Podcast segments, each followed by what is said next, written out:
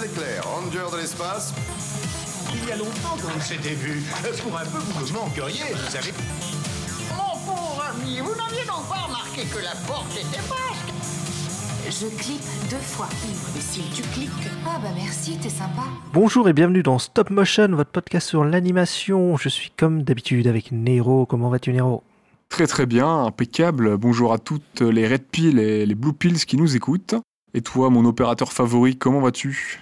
Eh ben ça va. C'est sur le coup, je vais te, je vais te brancher au programme du Kung Fu. Voilà. T'apprennes le Kung Fu. Ah j'avoue, j'ai toujours rêvé, j'ai toujours rêvé de faire ça. Que j'ai vu cette scène. Ah ouais? Mais c'est, en vrai, c'est tellement pratique. Tu te plugues, t'apprends un truc, direct tu le maîtrises, tu t'entraînes un peu, mais t'as la connaissance. T'as pas besoin de t'entraîner en vrai. Et t'as plus qu'à mettre en pratique. Bah, vous l'aurez peut-être deviné, mais aujourd'hui, on va parler, euh, on va parler d'Animatrix, hein, euh, dans l'univers qui se situe dans l'univers de Matrix. De toute façon, c'est écrit dans le titre et c'est l'image de la miniature, donc euh, ils l'auront deviné. Super l'ambiance. Pour notre euh, troisième épisode de, de la série de l'autre côté du miroir. Yes. Et pourquoi On l'a mis dans l'autre côté du miroir d'ailleurs? Et ben, on y répondra. Tu veux y répondre maintenant? Bon, je sais pas, j'ai- je voulais lancer un truc. Ah, on peut, on peut, on peut. Pourquoi, pourquoi, Ouais. pourquoi? Euh, Bah déjà parce que Matrix se fait est blindé, blindé de références à l'univers de, de Lewis Carroll, à l'univers d'Alice au pays des merveilles. Euh, Entre les pilules qui font référence aux champignons, au miroir d'Alice dans le film, euh, ou à l'épisode d'Animatrix qui fera référence aussi. Donc, euh, donc voilà, le- de l'autre côté du miroir, donc de l'autre côté de la, la face cachée de la vérité, euh, aller de Ouais. l'autre côté du coup de la de, de, de, l'univers, aller dans aller dans le terrier, découvrir un monde où euh, se cachent peut-être toutes les vérités qui sont euh, qui sont derrière euh, l'univers qui nous entoure, euh, tel euh, Thomas Anderson dans Matrix euh, qui va euh, qui va descendre au fond du terrier. Euh, nous, au stop motion, on va aussi euh, emprunter euh, peut-être euh, le chemin du terrier, prendre la Red Pills et découvrir ce qui se cache un petit peu derrière euh, Animatrix. Parce qu'il faut dire aussi que de l'autre côté du miroir, c'est le livre du deuxième tome, je crois. C'est ça, c'est la Enfin, c'est suite. le- Ouais. C'est la suite de Alice au Pays des Merveilles. voilà. Exactement. Pour commencer, on va se poser une bonne question. C'est quoi ton histoire avec Matrix, Ista? Alors, sur le coup, le premier, moi, je l'ai pas vu au ciné ou quoi, je l'ai juste vu à l'école, en VHS sur une. À l'école, en VHS Euh, Moi aussi, j'ai découvert en VHS, mais pas à l'école. si, si, à l'école, tu sais, des fois, il y a des profs, ils- genre. euh, bah, genre, euh, tu sais, ils voulaient faire plaisir quand il allait y avoir les fêtes et des trucs comme ça. Il y a quelqu'un qui avait ramené les fins Matrix, d'année euh, et tout. euh, Mais je- Ouais, voilà. J'avais rien compris. Ouais, les trucs comme ça. J'avais rien compris au tout. Petit, c'est compliqué de tout comprendre. Bah, Après, tu comprends le parcours Ouais, du héros, ça. tout ça, c'est galvanisant. euh. Moi, je- moi Ouais. jeune, j'ai compris un peu le parcours du héros. hein, le, le, le Néo qui va se liguer contre les machines, qui découvre la vérité, tout ça. bah, j'ai compris ça, quoi. Mais après, j'ai pas compris toutes les subtilités, c'est normal. hein. Il y, a Ouais. des- il y a des adultes qui vont pas les comprendre. Alors, enfant, euh, bon, c'est un peu normal. Mais euh, ouais, moi, celui que j'avais. Moi, ce- ce- celui que j'ai vu au ciné, c'est le 2. Et que j'avais vraiment. Moi, j'avais vraiment adoré. hein. Le- Ouais. le- sur le coup, c'était vraiment euh, un film que j'avais adoré et tout, le Re- Reloaded. Et euh, ouais, après, j'avais acheté le Blu-ray et tout. Et, euh, le DVD, pardon. Et, et je le matais, euh, je le matais souvent. Et, Moi, c'est vraiment Reloaded mon. Je, je sais que tout le monde dit que Matrix 1 c'est le meilleur et tout, mais moi, je préfère Reloaded suite à mon histoire avec le film, en fait, avec la franchise.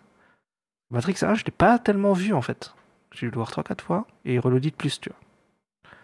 Parce qu'il y a un côté aussi peut-être un peu super-héros dans le 2 que j'aime bien. C'est vrai, c'est vrai, parce qu'il y Tu a un vois. gros côté. euh, Ouais, il y a un gros, gros côté super-héros, super-sauveur. euh, Ouais, c'est vrai. T'as bah, et puis, il vole t'as ouais, il des qui est en pleine super-pouvoirs, possession de ses, ses moyens, euh, même s'il continue Ouais. à se découvrir un peu et qui fait des trucs de, de, de- de fou malade, quoi. Bah, c'est ça. Et des, des grosses bastons et tout. Moi, j'étais content. Voilà.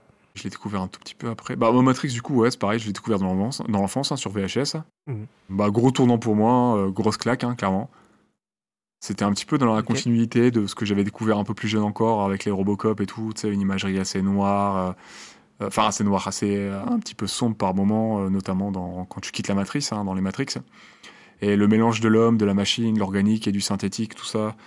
J'avais pas conscience de ça à l'époque, hein, mais en y réfléchissant il y a quelques temps, en fait, bah, ça, ça, ça s'inscrivait un petit peu dans ce que j'aimais déjà jeune, en fait. Donc j'ai été vraiment Ouais. frappé par l'esthétique, bah, tu vois, froide, le cuir, les chorégraphies, bon, bien sûr. Ouais. J'ai vu le premier film, tu vois, tu veux être Néo, hein, tu, veux être le, tu veux être un peu le héros. Ah, bah, euh, clairement. Les persos ils sont en cuir, ça tire de partout. Même si je suis jamais été trop trop trop gun, hein, euh, mais euh, en vrai, mais par contre dans les euh, Ouais, mais ils avaient la classe voilà, à l'époque. virtuellement c'est trop ouais. classe. euh, Ouais. c'est c'est mes premiers pas dans et la découverte un petit peu du, du néo-métal et du métal industriel. euh, Enfin, Ah oui, aussi, oui. oui, oui. c'est des connexions euh, bon, que tu fais pas gamin, mais avec le jeu vidéo aussi, parce que bon, euh, quand tu intègres un univers virtuel, bah, tu fais forcément une connexion avec le jeu vidéo, euh, avec lequel nous on a parfaitement grandi.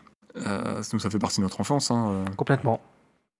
Ouais, bah nous, on a vu, enfin, ouais, on a vu la- l'évolution du jeu vidéo, clairement. On est né dedans, ça existait déjà. moi, j'avais, grandi avec. voilà, j'avais, c'est ça. hein. Moi, à l'époque, j'avais une NES. Mm. là, on est à la PS5, quoi. Sans le coup. Mais j'ai tout vu, quoi. J'ai tout vu passer. Et euh, ouais, non, c'est la grosse, grosse claque. J'ai plus vu le 1, mais pas parce que j'ai renié les deux autres, juste parce que j'avais le 1 à la maison. J'avais le, j'avais le 1, je Ouais, l'avais voilà, enregistré, forcément. je l'avais acheté, enfin bref. Et c'est un film qui pour moi fonctionne très bien tout seul, du coup je l'ai vu euh, je sais pas combien de fois. J'ai moins vu le 2 et encore moins le 3. Le 2, euh, j'ai dû le voir moins de 10 fois, et le 3, Ah. j'ai dû le voir deux fois, tu vois. Ouais, le 3, je l'ai pas vu. Là, je l'ai vu que deux fois, le 3. Mais le 1, j'ai vu plus, j'ai moins vu 25 fois, c'est sûr. Je l'ai vu plus de 20 fois. Ah ouais, obligé. ah ouais, à ce point-là. Ouais, ouais. Mais je me rappelle que c'était la folie Matrix et tout. Je me rappelle euh, à l'époque euh, que tout le monde en parlait et tout. euh. Mhm. Euh, bah, il y avait la, fameuse scène du bullet time aussi qui avait beaucoup marqué beaucoup de gens. Ouais, carrément. Et, voilà, quoi. Mais tu vois, c'est le côté facile. Et puis c'est aussi le côté facilement accessible, tu vois. C'est très. Bah, le 1, il est très manichéen. hein, c'est vraiment homme qui va se retrouver contre un petit peu les machines, Mm. pour euh, synthétiser au max, hein, bien sûr. Et euh, ce côté-là, bah, moi jeune, ça me plaisait, tu vois. C'était une notion assez binaire, mais quand t'as 10 ans, j'ai facilement intégré ça, notamment parce que j'aimais beaucoup les super-héros à l'époque. euh, plus qu'aujourd'hui, euh, je me construisais un petit peu aussi en partie avec ça. Ouais. Et ben Matrix, oui, voilà, ça, ça s'y réfère un petit peu aussi euh, parmi ces codes-là. Le, le justicier, il y a un- entre guillemets un petit peu de ça, quoi. Le, le, le, le gars qui va, qui va renverser oui, le parcours du héros, ou... que tu as aussi dans Star Wars. hein. Dans Star Wars Mm. et dans Spider-Man qui était sorti, Oui, qui était sorti deux ans après, tu vois, le premier de Sam Raimi. Je le, Mm. on peut en- C'était un petit peu ça aussi, quoi. Un film qui se tient tout seul, parfaitement, que tu peux regarder juste tout seul sans voir les suites, avec une construction du héros, du une, voilà, une, découverte, euh, un apprentissage, tout ça, qui était euh, bah, vachement parlant en fait quand t'es jeune, hein, quand t'as une dizaine d'années. et, euh, moi, ça avait très bien fonctionné sur moi, quoi. clairement. Comme Robocop d'ailleurs, hein, une déconstruction du personnage et tout. Bon, t'as pas, pas cette, cette notion-là quand t'es, quand jeune. hein. J'avais, moins de 10 ans quand j'ai vu Robocop, je devais avoir 5-6 ans, tu vois. bon, beaucoup trop jeune pour avoir vu Robocop à l'époque, mais, euh, mais ça s'intègre un petit peu sur certains points euh, avec euh, ce que j'ai aimé dans Matrix et puis plein d'autres films, hein, bien sûr, euh, euh, Spider-Man et, et autres, quoi. Donc, bah, très bon souvenir d'enfance pour toi comme pour moi, et, oui, clairement. Ouais, ouais. et des films qui nous ont marqués, quoi, finalement. Complètement. Pour commencer à parler de, de, de Animatrix, est-ce que tu, bah, est-ce que tu l'as vu à l'époque, Animatrix, ou pas? Ouais, je l'ai vu. Assez proche de Reloaded, hein, j'ai dû le voir, hein, mais je sais plus, euh, je sais plus quand on me l'avait prêté en DVD. Je l'avais vu comme ça. Ouais, moi aussi, je crois. Ouais. J'avais dû louer ou, ou Vidéo Future, un truc comme ça, où on me l'avait prêté. euh, Mm. Je l'avais vu qu'une fois. Je l'avais jamais revu. Juste quelques extraits par-ci par-là. Mais Bah pareil, j'avais jamais revu non plus. Je me souvenais plus de.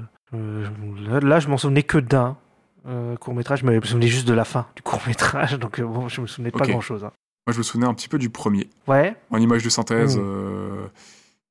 Euh, qui se rapprochait un petit peu de. Bah voilà, de, de cinéma. bon, j'en- on va en parler là, mais de cinématique, de jeux vidéo, tout ça. Donc Mm. ça, ça m'a marqué à l'époque. Ouais. Je me souvenais surtout de celui-là. Ah, moi c'est le avec le kid dans le lycée. Juste la fin en Ah, fait, ouais. la toute fin. Et des images du coureur, moi. De, Mais bon, de quoi on va en reparler. J'avais quelques images encore du coureur en tête. Ah du coureur, ouais. Ah oui, moi aussi un petit peu, ça m'a rappelé des trucs quand je l'ai vu. Là. Ou, World Records. Ouais. Et euh, j'avais aussi un petit peu d'ailleurs connu le jeu vidéo Hunter the Matrix, qui est du coup un petit peu en lien avec le tout premier court métrage dont on va parler, Mm. et avec euh, Reloaded. Ouais, bah ça par contre j'y ai pas joué du tout. Moi j'ai joué chez un ami qui l'avait, hein, je l'avais Mm. pas.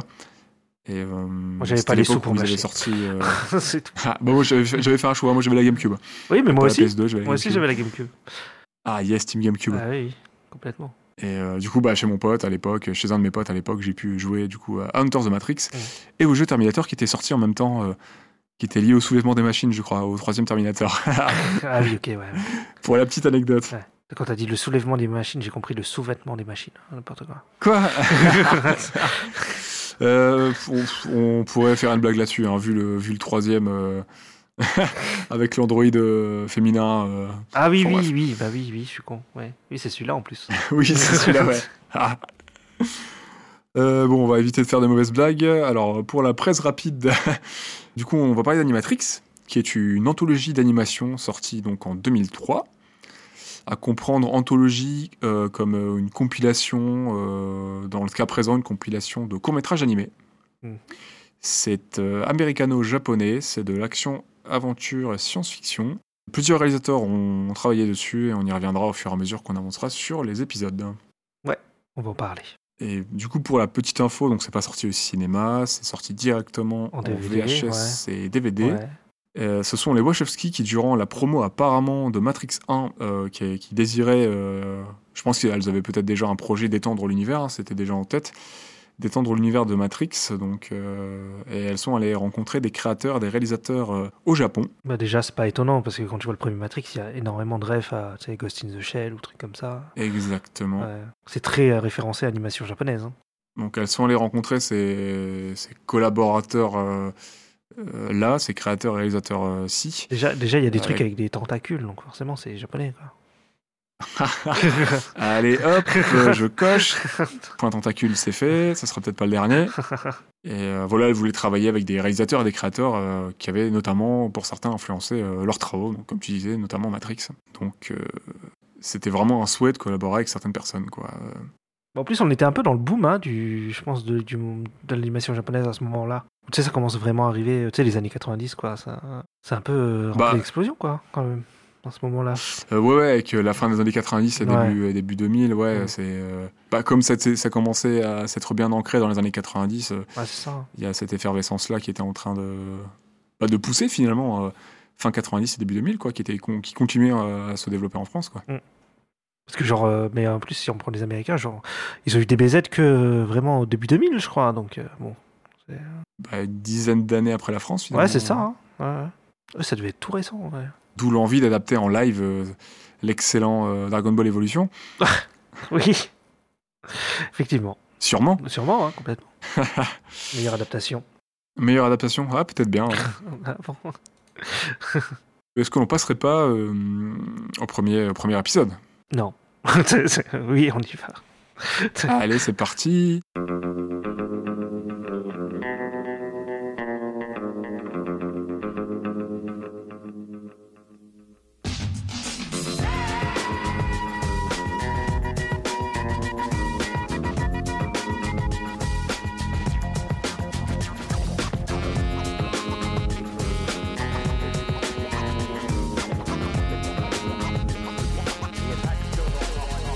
Premier épisode euh, qui est un qui est une intro à Matrix Reloaded qui s'appelle le dernier vol le dernier vol de l'Osiris. Mhm. C'est scénarisé par les Wachowski donc Lily et Lana. C'est réalisé par euh, Andrew R. Jones qui a un CV plutôt sympa puisqu'il a travaillé sur euh, Titanic, Godzilla, Final Fantasy les créatures de l'esprit, euh, Superman Returns, Donc ça, un Avatar, Avatar. Mais. Avatar ou voilà le royaume de Bon, 2019. de toute façon, ce qu'on retrouve le plus, c'est Final Fantasy, les créatures de l'esprit.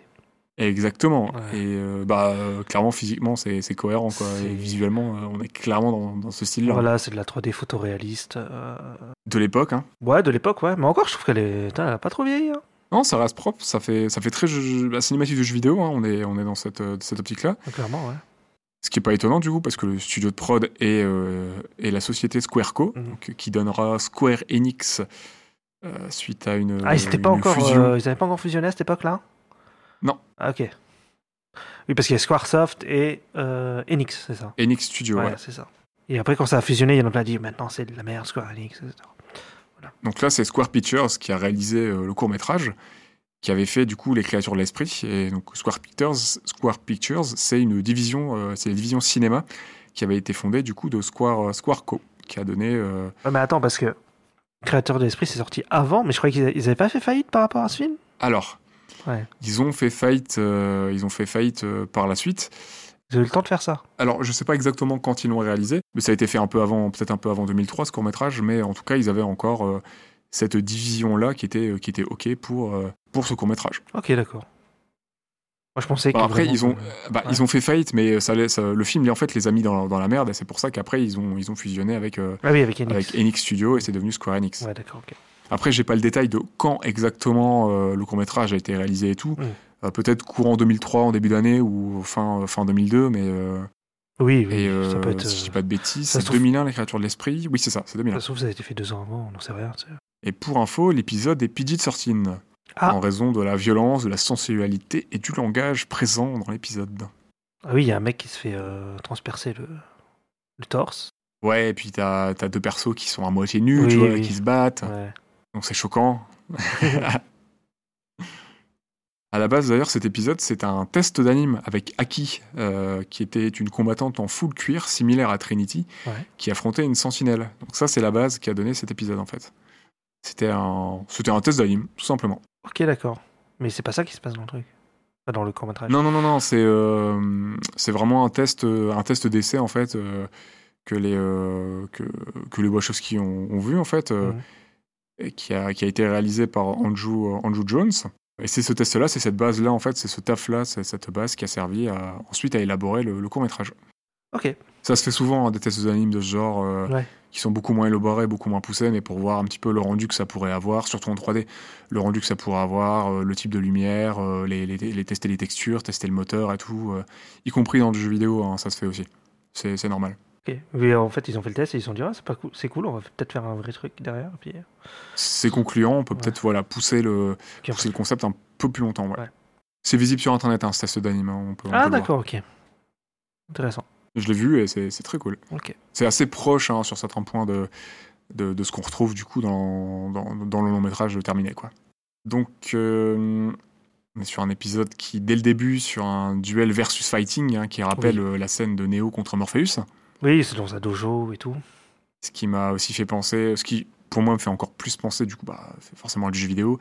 Et à des, bah voilà, à des liens avec le jeu de combat et, euh, Ouais. et à des cinématiques de jeux vidéo, quoi, tout simplement. euh, Ouais, clairement. qu'on est, euh, bah, il y, a- il y a des liens évidents entre Matrix et le jeu vidéo, mais là, le, le fait d'avoir employé une société qui est, qui est de base dans le jeu vidéo, Qui, qui était aussi très connu à cette époque-là pour faire des grosses cinématiques dans les Final Fantasy. Genre le Final Fantasy X, avec les, cinématiques euh, du Blitzball et tout là. exactement. Ouais, qui était euh, vachement reconnu et tout. Tout le monde disait, les cinématiques des Final Fantasy, c'est un truc de malade. À l'époque, je me souviens, c'était comme ça. Ah non, mais bah, justement, ouais, j'y ai pensé en voyant ce, ce premier, euh, Mm. ce premier épisode. hein, euh, J'ai vraiment pensé à la cinématique de Final Fantasy. Hein, Bah, clairement.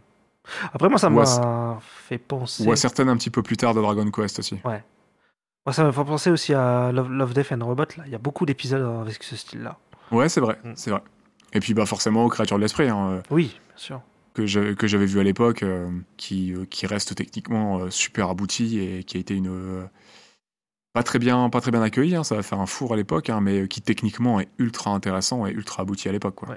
Les Créatures de l'Esprit, par exemple, pour la petite info, c'est entièrement animé à la main. euh, et il n'y a aucune motion ou performance capture pour ce film. hein. Ouais, on en parlera dans un prochain épisode. je, sais pas. Peut-être qu'on en parlera un jour, Ouais. on ne sait pas, mais, euh, mais en tout cas, euh, techniquement, il est très très très intéressant euh, à voir et au moins à voir ce film. Mm. Je, je l'ai vu, mais j'en ai pas ni un mauvais souvenir ni un bon souvenir. Je m'en souviens plus trop en fait. Donc, euh, je crois que j'avais pas détesté moi hein, sur le coup. J'avais pas. J'avais juste trouvé ça bizarre pour un Final Fantasy quoi. Sur le coup. Ouais, bah je comprends. Ouais. Ouais. Je vous trouve ça sympa sans plus. Ça m'a pas plus marqué que ça non plus. Ouais, c'est ça. Bah du coup, qu'est-ce que t'as pensé toi de ce court métrage Bah, c'est un peu bourrin sur le coup. Ça- ça- J'ai l'impression que ça raconte pas grand chose en fait. C'est euh, des une course poursuite en fait. Tout le long du truc. Parce qu'en fait, il sort de la simulation. T'as un versus fighting qui rappelle le film et puis après t'as une, ouais, ça, une course poursuite. Ouais, une course poursuite, quoi. Elle doit livrer un paquet, c'est ça, hein? Elle doit livrer un truc dans la, dans la matrice? C'est ça, des infos, euh, les, les infos qui, qui vont servir en fait au jeu Enter the Matrix. Ah, c'est Euh, lié à ça. the Matrix. Ok. Et, euh, et en fait au film parce que c'est notamment dans les infos, t'as le fait que les, les machines emploient des foreuses géantes pour, pour, pour atteindre Sion en fait. D'accord, ok. Ouais. Non, mais sinon, euh, c'est- vraiment pas mon préféré celui-là. Dé- Déjà, le, moi, le photoréalisme en 3D, je suis pas ultra fan. Déjà, dans Love, Death euh, plus Robot, je trouve qu'il y en avait trop avec ce style-là. Mhm. Et euh, dans la deuxième saison, je crois que c'est la deuxième saison, c'est devenu tellement réaliste que je me dis, mais pourquoi vous mettez pas un vrai acteur en fait Sur le coup.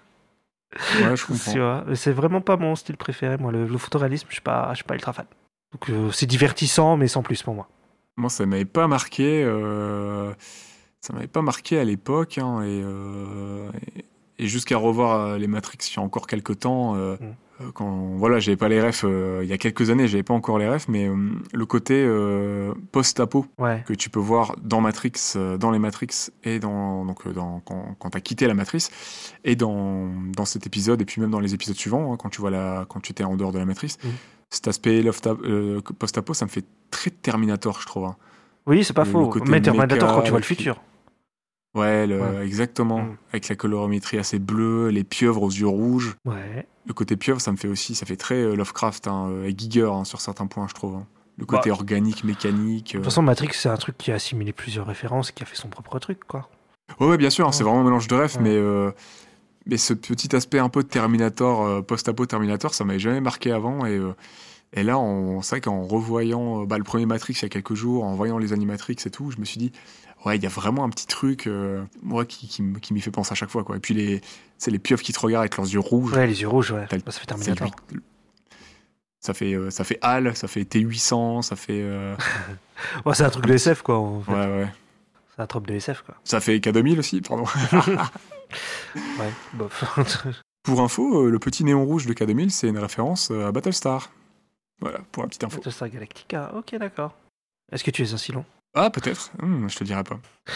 Donc, euh, bon, voilà. j'ai bien aimé. euh, j'ai- J'aime beaucoup le côté design industriel. Moi, je suis pas trop. Je trouve que la 3D a très très bien vieilli. Oui, je suis Ça d'accord. reste vachement propre. L'animation est vachement bien. Ouais.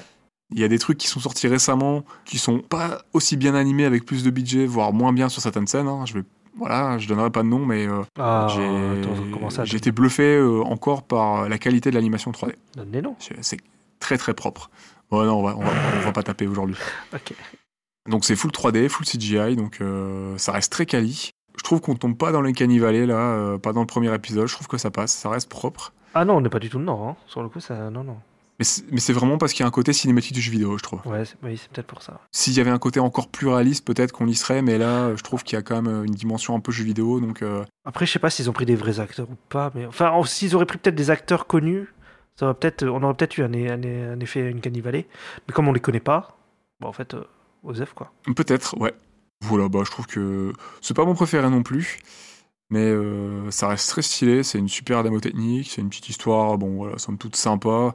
C'est pas, c'est pas choquant pour un court métrage, c'est tout à fait, euh, c'est normal, c'est c'est plutôt bien fait, c'est stylé.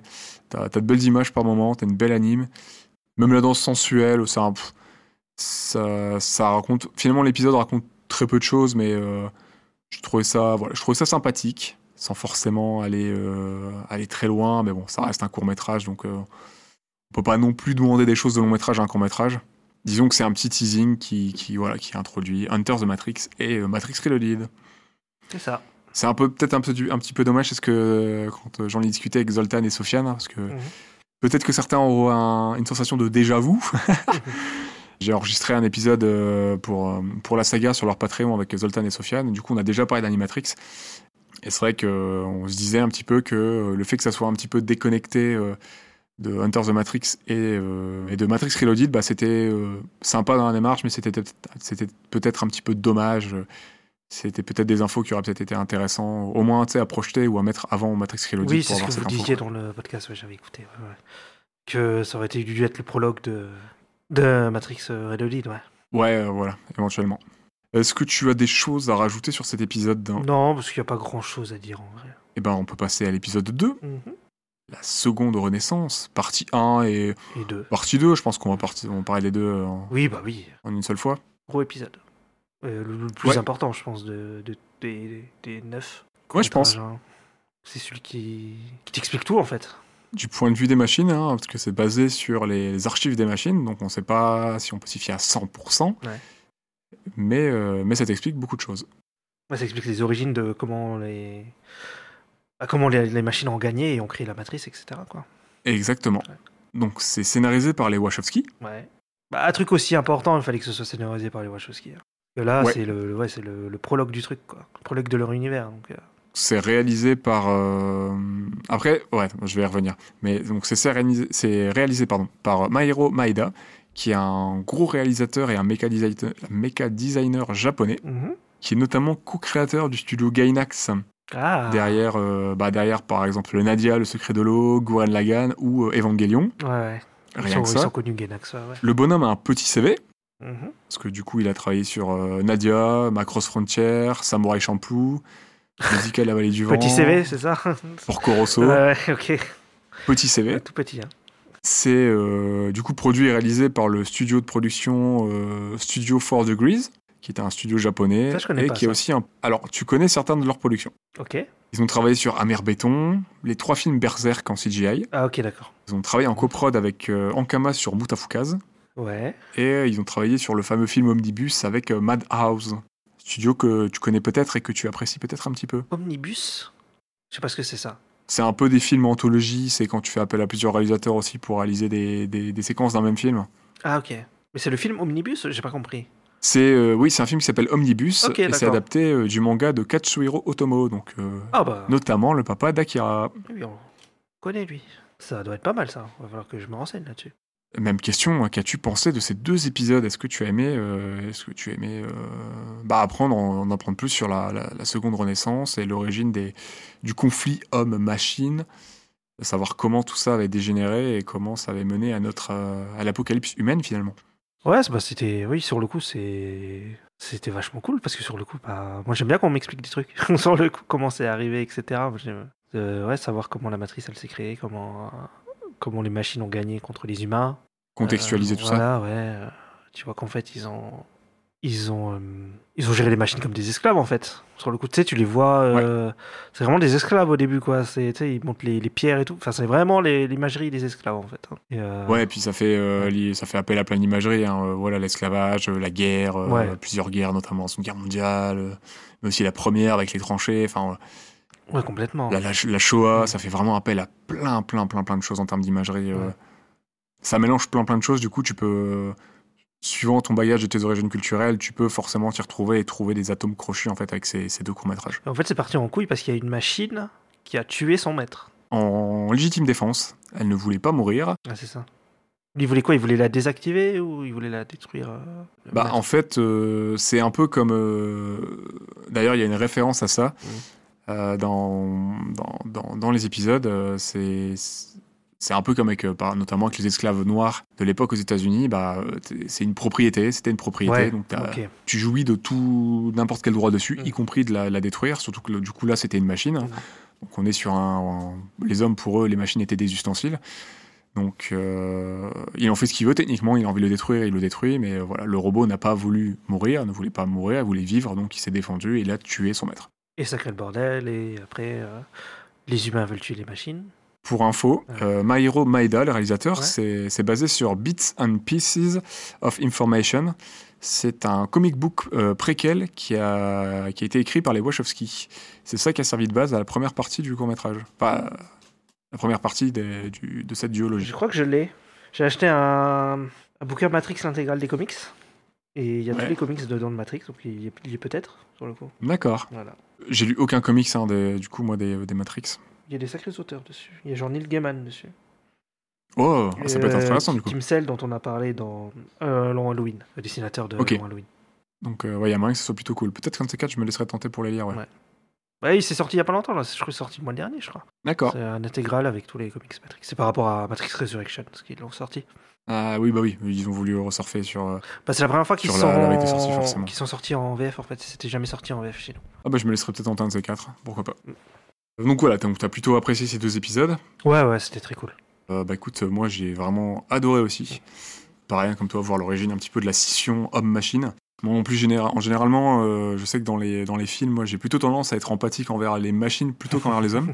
Euh, CF, on en parlait un peu plus tôt dans l'épisode, mais bah, rien que Robocop, quoi, où j'ai pas pu m'empêcher m'empêcher de penser à des trucs Ah. genre Astro et compagnie, en fait, hein, du, en regardant le Bah, film. en Après, fait, dans les fictions comme ça, en tout cas là, clairement, les humains sont montrés comme les connards de l'histoire. Ouais, donc on peut se dire qu'il y a quand même peut-être un peu le point de vue des machines. Voilà, il y a ça aussi. Mais vu comment on traite euh, les humains à nous, entre humains qui sont différents de nous, et vu comment on traite par exemple les animaux et tout, Oui. bah tu vois, moi je suis pas étonné d'avoir cette vision-là de l'humanité. Quoi. Mhm. Pour moi, c'est plus, carrément hein. cohérent parce que. De toute façon, voilà, l'esclavage, c'est- voilà, c'est un des pires trucs de, de l'humanité. Et puis voilà, ça existait, quoi, sur le coup. Donc voilà. Et ça existe encore, hein, ce, que, ce qui est fait aux machines, euh, Ouais. c'est encore d'actualité dans certains pays. euh, Ouais, bien sûr. Et même de voir les machines qui ont, euh, qui ont plugué les, les, les humains pour s'en servir de ressources naturelles, euh, c'est exactement ce qu'on fait avec les animaux euh, Ah dans les oui, usines. ouais. Quoi. Enfin, on va pas se mentir, tu vois. Mhm.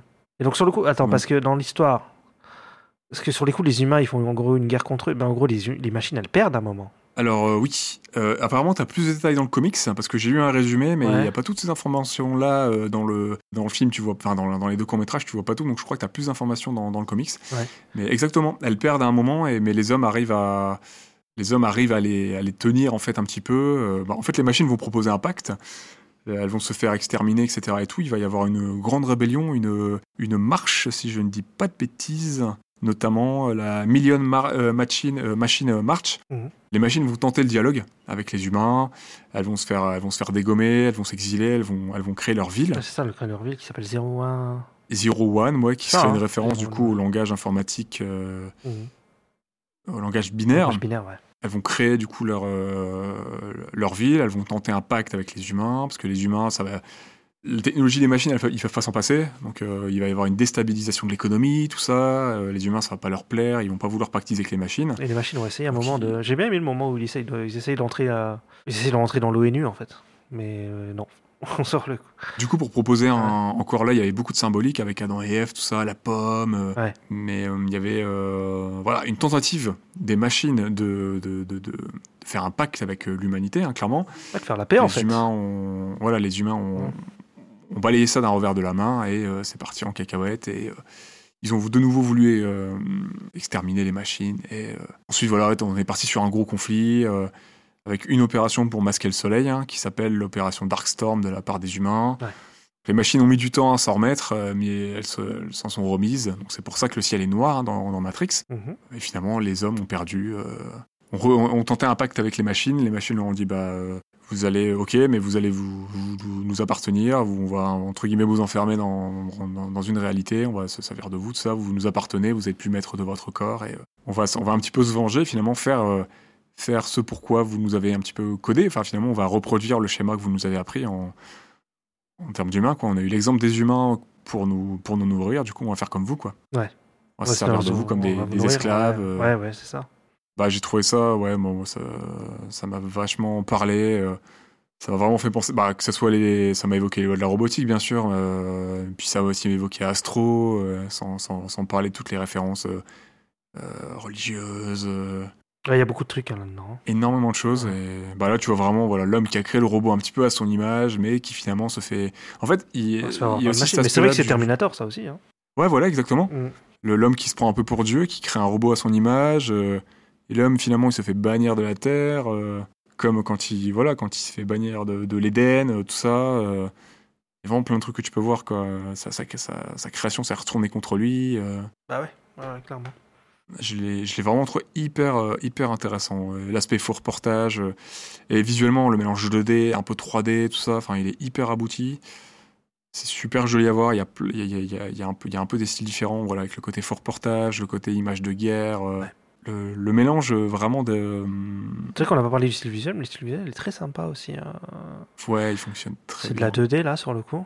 Mais c'est la 2D. Avec un peu de 3D. Ouais, oui, il y a un peu de T'as- 3D aussi. Mais je crois qu'il y en a un t'as peu, un mélange. il y en a un peu tout le temps, non? De La 3D, j'ai l'impression dans les. Euh, non. Non Enfin, t'en as. euh, ouais, si t'as de la 3D par parcimonie euh, presque tout le temps, ouais. Pas, pas tout le temps, mais dans pas mal dans. Oh, quoique, t'en as peut-être presque dans quasiment tous les. Avec le recul, euh, je crois que t'en as peut-être dans tous les. Moi, je pense qu'il n'y en a pas dans tous les courts-métrages, Ouais, finalement. ouais, ouais. Ouais, ouais, ouais. Même si des fois c'est léger, mais je pense qu'il y en a quand même. Là, ça reste léger, hein, mais. Ouais, clairement. Mais ça, je sais plus, quand j'ai vu le style, je me suis dit, ça me dit un truc, mais je j'arrive pas à retrouver quoi. Enfin, j'ai déjà vu un truc, euh, enfin, un animé japonais qui ressemble un peu à ça, mais je sais plus c'est lequel. Ouais, bah, de toute façon, vu, vu que c'est des gros auteurs qui ont travaillé sur plein d'autres choses, euh, Mm. je pense que c'est aussi normal que tu penses à, euh, à d'autres productions, hein, forcément. Ouais. Et je t'avoue que j'étais plutôt du côté des machines hein, en voyant ces, ces deux courts-métrages. Ouais. Je comprends comment ça a dérapé. Après, techniquement, dans les Matrix, ça se base sur les archives des machines. Donc, est-ce qu'elles n'ont pas été un peu euh, Oui, arrangées, Ouais. modifiées pour vraiment n'être que du côté des machines Mhm. Oui, il y a peut-être de ça aussi, clairement. Mais ouais, je trouve que voilà, on est vraiment dans une chouette imagerie du cauchemar, de l'horreur transhumaniste, je dirais. Mhm. Et je comprends pourquoi l'humain s'est retrouvé comme carburant, quoi. Oui, mais sur le coup, ça justifie tout. euh, comment ça s'est passé et pourquoi, ouais. bah, pourquoi ça s'est passé comme ça, et oui, tu comprends quoi. Si c'était une machine, t'aurais fait pareil. sur le coup. Ça t'interroge, quoi. et, Enfin, euh, c'était une machine avec des émotions, quoi. Sur le coup. Exactement. Bah, ouais, parce que euh, je pense, que- je pense que clairement, dans, dans l'univers de Matrix, euh, comme dans d'autres univers, euh, qui font appel à, à, la robotique, à la robotique de manière aussi poussée. Il y a plusieurs catégories entre guillemets de machines. Il y a des machines qui, qui vont être très protocolaires, un petit peu, tu sais, où tu peux aussi avoir ça dans Star Wars par exemple, et dans, Ouais. dans plein d'autres, peut-être dans Astro Boy, tout ça et tout, tu vois. Enfin oui, t'as ça dans Astro Boy et tout, mais t'as vraiment des machines qui vont être très protocolaires, qui vont être là pour te soigner, faire des tâches très simples, genre par exemple les sentinelles dans Matrix, Mhm. qui sont des sentinelles euh, qui sont là pour le coup, juste combattre, traquer, attaquer. Et tu auras des, euh, des entités, des IA beaucoup plus développées, comme par exemple la chance Smith ou euh, les, euh, le, le, le, le mérovingien, les, les, les jumeaux. Et là, comme tu peux le voir, les machines, les machines dans, dans ces deux, dans ces deux courts-métrages, t'en as tout type. T'en as qui font, qui font preuve de raisonnement, qui ont envie de vivre, qui vont faire appel à la légitime défense, qui vont réfléchir. Ça questionne en tant qu'humain de euh, qu'est-ce qui nous donne le droit, en tant qu'humain, qu'est-ce qui nous donne le droit de décider de la vie des autres créatures finalement, tu vois Ouais, clairement. même quand tu les as créés. Mm. Pourquoi on doit, pourquoi on devrait être à chaque fois humano-centré Pourquoi on devrait être au centre de tout à chaque fois Mhm. Et pourquoi on devrait décider pour d'autres Et euh, Oui. bah, ça pousse à la réflexion et tu te rends compte qu'on est très nombréliste en fait comme, euh, Ah bah ça. comme, comme espèce en fait. hein. ouais, On pense qu'à notre gueule et voilà quoi. Ouais, ouais, ouais, ouais. C'est pas faux. J'ai très bien compris ce que t'as dit. Mais j'ai aussi pensé tu sais, au tripod et tout. J'ai vraiment pensé à plein de trucs. J'ai pensé à Highlander. ah oui, la guerre des mondes. Ouais, ouais, bah oui, clairement. ouais. De toute façon, c'est ouais, t'as tous les trucs de SF qui seront pris quoi. C'est juste. euh, Ouais, ce côté apocalyptique, nucléaire, orage nucléaire, tout ça, ça m'a vraiment. euh. Ça rappelle plein de choses et. euh, Ouais, c'est très cool. Vraiment trop, trop cool. C'est parmi les, je pense, les deux meilleurs euh, courts-métrages qui est. parmi les plus intéressants. Clairement. Est-ce qu'on passerait pas à l'épisode 4 du coup, qui est euh, Si. l'histoire de l'enfant, euh, Kids The Kids. Ouais. Sauf si tu as d'autres choses à ajouter euh, Mm, sur, euh, Non. non. sur les secondes, la seconde Renaissance. Non, non, on peut passer au suivant. Kids, c'est scénarisé aussi par les Wachowski. C'est réalisé par euh, Shinichiro Watanabe, Ah. On qui aime est un gros scénariste et réalisateur aussi japonais. Cowboy Bebop. Attends, attends, attends. Cowboy Bebop. Samurai Champloo. Et Et euh, il y en a d'autres, mais je sais plus c'est quoi. Space Dandy en 2014. Ouais, Space Dandy. Il y a y a un truc euh, dernièrement là avec deux filles qui font de la musique. Ouais, possible. J'ai pas noté. J'ai noté Blade Runner.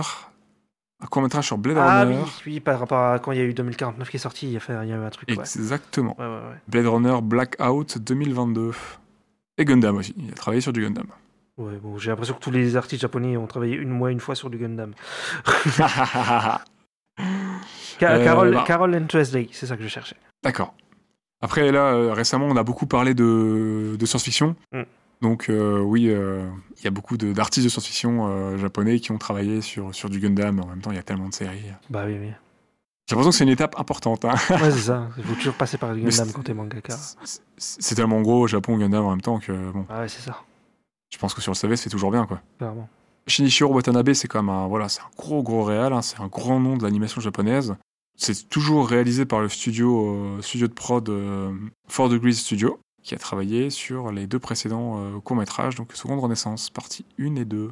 Ah, mais j'avais pas compris. Oui, 4 degrés, mais oui, mais, mais ils ont fait plein de trucs. euh, mais oui, oui, ils sont connus. Oui, oui, c'est un gros ah studio. oui, je suis con. Putain, j'avais pas compris. Quand t'as du 4 degrees comme ça, là, en anglais, là, je sais pas. Yep, Four Degrees Studio. Ouais, c'est pour ça que j'ai pas compris. Mais oui, ok. Je vois qui c'est maintenant. Ouais, bah, pardonnez mon anglais, hein, please. non, t'inquiète. Soyez, euh, soyez indulgents. Mais j'ai déjà, ouais, j'ai déjà vu les. Ils ont fait des animés que j'ai vus, je sais plus lesquels, mais. euh, Bah, déjà, Samurai Champloo, Cowboy Bebop. oui, voilà, bah voilà, si c'est eux. oui, ok. tu vois, rien que ça. C'est bon, ok. Donc c'est un épisode qui se passe entre Matrix et Reloaded, comme le tout premier, dernier Ouais. vol de l'Osiris. De toute façon, généralement, ça se passe toujours entre Matrix et Matrix Reloaded, je crois. hein. Il y en a que deux. ah ouais Ah non, parce que les deux, les deux précédents, ils sont passés bien avant. Oui, oui, c'est des préquels, ouais. Mais par Mais exemple, je veux dire. euh, Ah non, mais il était déjà sorti Matrix Reloaded quand c'est sorti euh c'est sorti à peu près en même temps. Ouais, c'est ça. Bah, c'est pour ça, hein, c'est un peu. 2003. T'as pas de truc qui se même- place entre Matrix, Reloaded et Révolution, je veux dire. Je crois pas. Non, tu vois. On est sur de la ligne 2D avec euh, un tout petit peu de 3D par moment. Qu'est-ce que tu as pensé du, de ce court métrage Le style est chelou. Des fois j'aime bien, des fois j'aime pas. c'est très pisse. Mhm. Parce que des fois c'est tellement flou qu'on voit même plus les, les yeux des persos et tout, et je suis pas trop fan. C'est très rough. hein. Ouais. C'est rough, c'est un dessin euh, qui est fait très très rapidement, euh, Ça fait peinture, moi, je trouve. très crayonné, avec des lignes floues, Ouais. Moi, je trouve, avec des contours euh, je trouve qu'il y a un côté pas définis, moi. pardon. Ouais, c'est ça. C'est un peu. Quand t'as des gros plans, c'est bien sur le, la tête du perso, mais euh, ça donne. Et puis il y a un style. Ouais, bah, sur le coup, au moins c'est original, quoi. Il y a un vrai style, euh, une vraie style graphique pris et tout. Ouais, et puis l'anime, elle est folle. Elle est Ouais, ultra fluide, c'est ouais. conceptuel de ouf. La, la scène en skateboard, elle est, euh, Ouais. C'est- ouf, quoi. C'est Enfin, c'est- c'est oh ça qui, moi, je me rappelais de ça et Un de, et de quand il saute de- du toit. C'est ça que je me Ouais, rappelle. ok, d'accord. Et euh, donc c'est un truc qui m'a marqué quand même. Donc ouais, j'ai- moi j'aime bien hein, ce court métrage là. Il est cool. Hein. Après il est très basique. Enfin il se passe. Enfin voilà, il, y a des agents qui viennent, euh, qui veulent le choper parce qu'il a compris qu'il y a un autre monde en fait. Qui qu'en fait il est dans un monde virtuel quoi. Ça. Bah, en fait, c'est c'est pour. Je pense que le, le- cet épisode a vraiment pour but d'intégrer euh, l'autosurvivance, ce qu'ils appellent du coup le fait de s'éveiller seul Ouais. de la matrice et pouvoir en sortir, euh, sortir de cette prison en fait virtuelle et euh, s'éveiller pour rejoindre la, la, la, vraie vie, la, liberté entre guillemets quoi. Enfin la liberté avec un point d'exclamation parce qu'ils sont pas vraiment libres non plus dans, dans, dans, dans la, réalité, mais bon. Oui, parce que là il n'y a pas Trinity ou Morpheus qui va le chercher euh, comme dans le premier Matrix quoi. Non, il est, euh, il est guidé un peu par Neo. Ouais. Le Kids, c'est un personnage que tu vas revoir dans Reloaded et Revolution. euh, Mm. C'est un personnage croyant qui, qui croit vraiment en Neo, qui a la foi en Neo et qui attribue son éveil à Neo. Mais Neo lui dit que non, non, c'est pas lui qui l'a éveillé, il s'est éveillé tout seul. Oui il dit ça dans Reloaded ouais. Et c'est intéressant d'avoir ce concept-là, de savoir qu'on peut, en fait, finalement, qu'il y a un auto-éveil, en fait. Que si, si tu es assez, entre guillemets, fort, tu peux, euh, tu, tu peux te libérer de toi-même. Ouais. C'est un peu dead quand, quand, quand tu es, bien sûr, euh, éjecté du, du système de la matrice, mais euh, tu, peux, tu peux parvenir à t'é- à t'éveiller toi-même et à quitter le système matriciel, finalement. Ouais. Bah, J'ai bien aimé l'OST, moi j'ai trouvé ça très dynamique, les chœurs sont cool, son design est super propre, les roues du skate et tout, enfin, il y a une énigme de malade. Et il y a une symbolique assez chouette, hein, le kit qui chute euh, avec, euh, avec un envol des oiseaux, euh, donc il, re- il va retrouver sa liberté, entre guillemets, hein, il s'envole de la matrice. Il y a des beaux petits messages. C'est pas celui qui me parle le plus.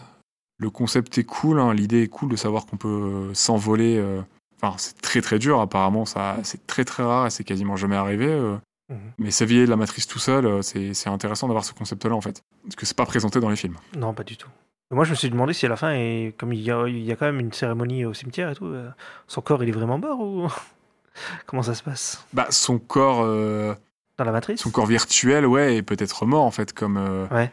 comme il- en fait, comme il est pas passé par le système de la red pill et de la blue pill, Mhm. son corps virtuel est peut-être resté là, il est peut-être vraiment mort en fait, son corps virtuel, et lui, c'est. euh, Ah ouais, mais quand tu meurs dans la matrice, t'es censé, t'es censé mourir dans le monde réel, je crois. Ouais, mais là, il s'est éveillé de lui-même, Ouais. et en même temps. C'est sa chute qui a permis son éveil en fait en même temps finalement. Ah ok. Ouais. Ouais. Après, est-ce après, il y a peut-être pas de retour possible pour lui dans la matrice, parce que dans les films, je sais pas si tu le vois Ah. retourner dans la matrice. Non.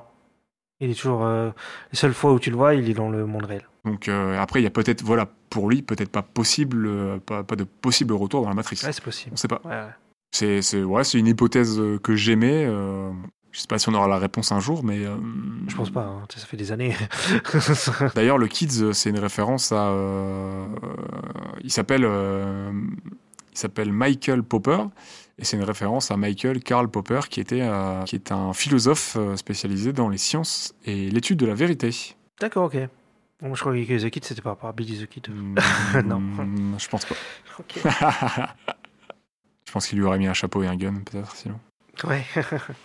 T'as pas donné ton avis sur l'épisode. Euh, je trouvais ça sympathique, mais c'est pas celui qui m'a le plus.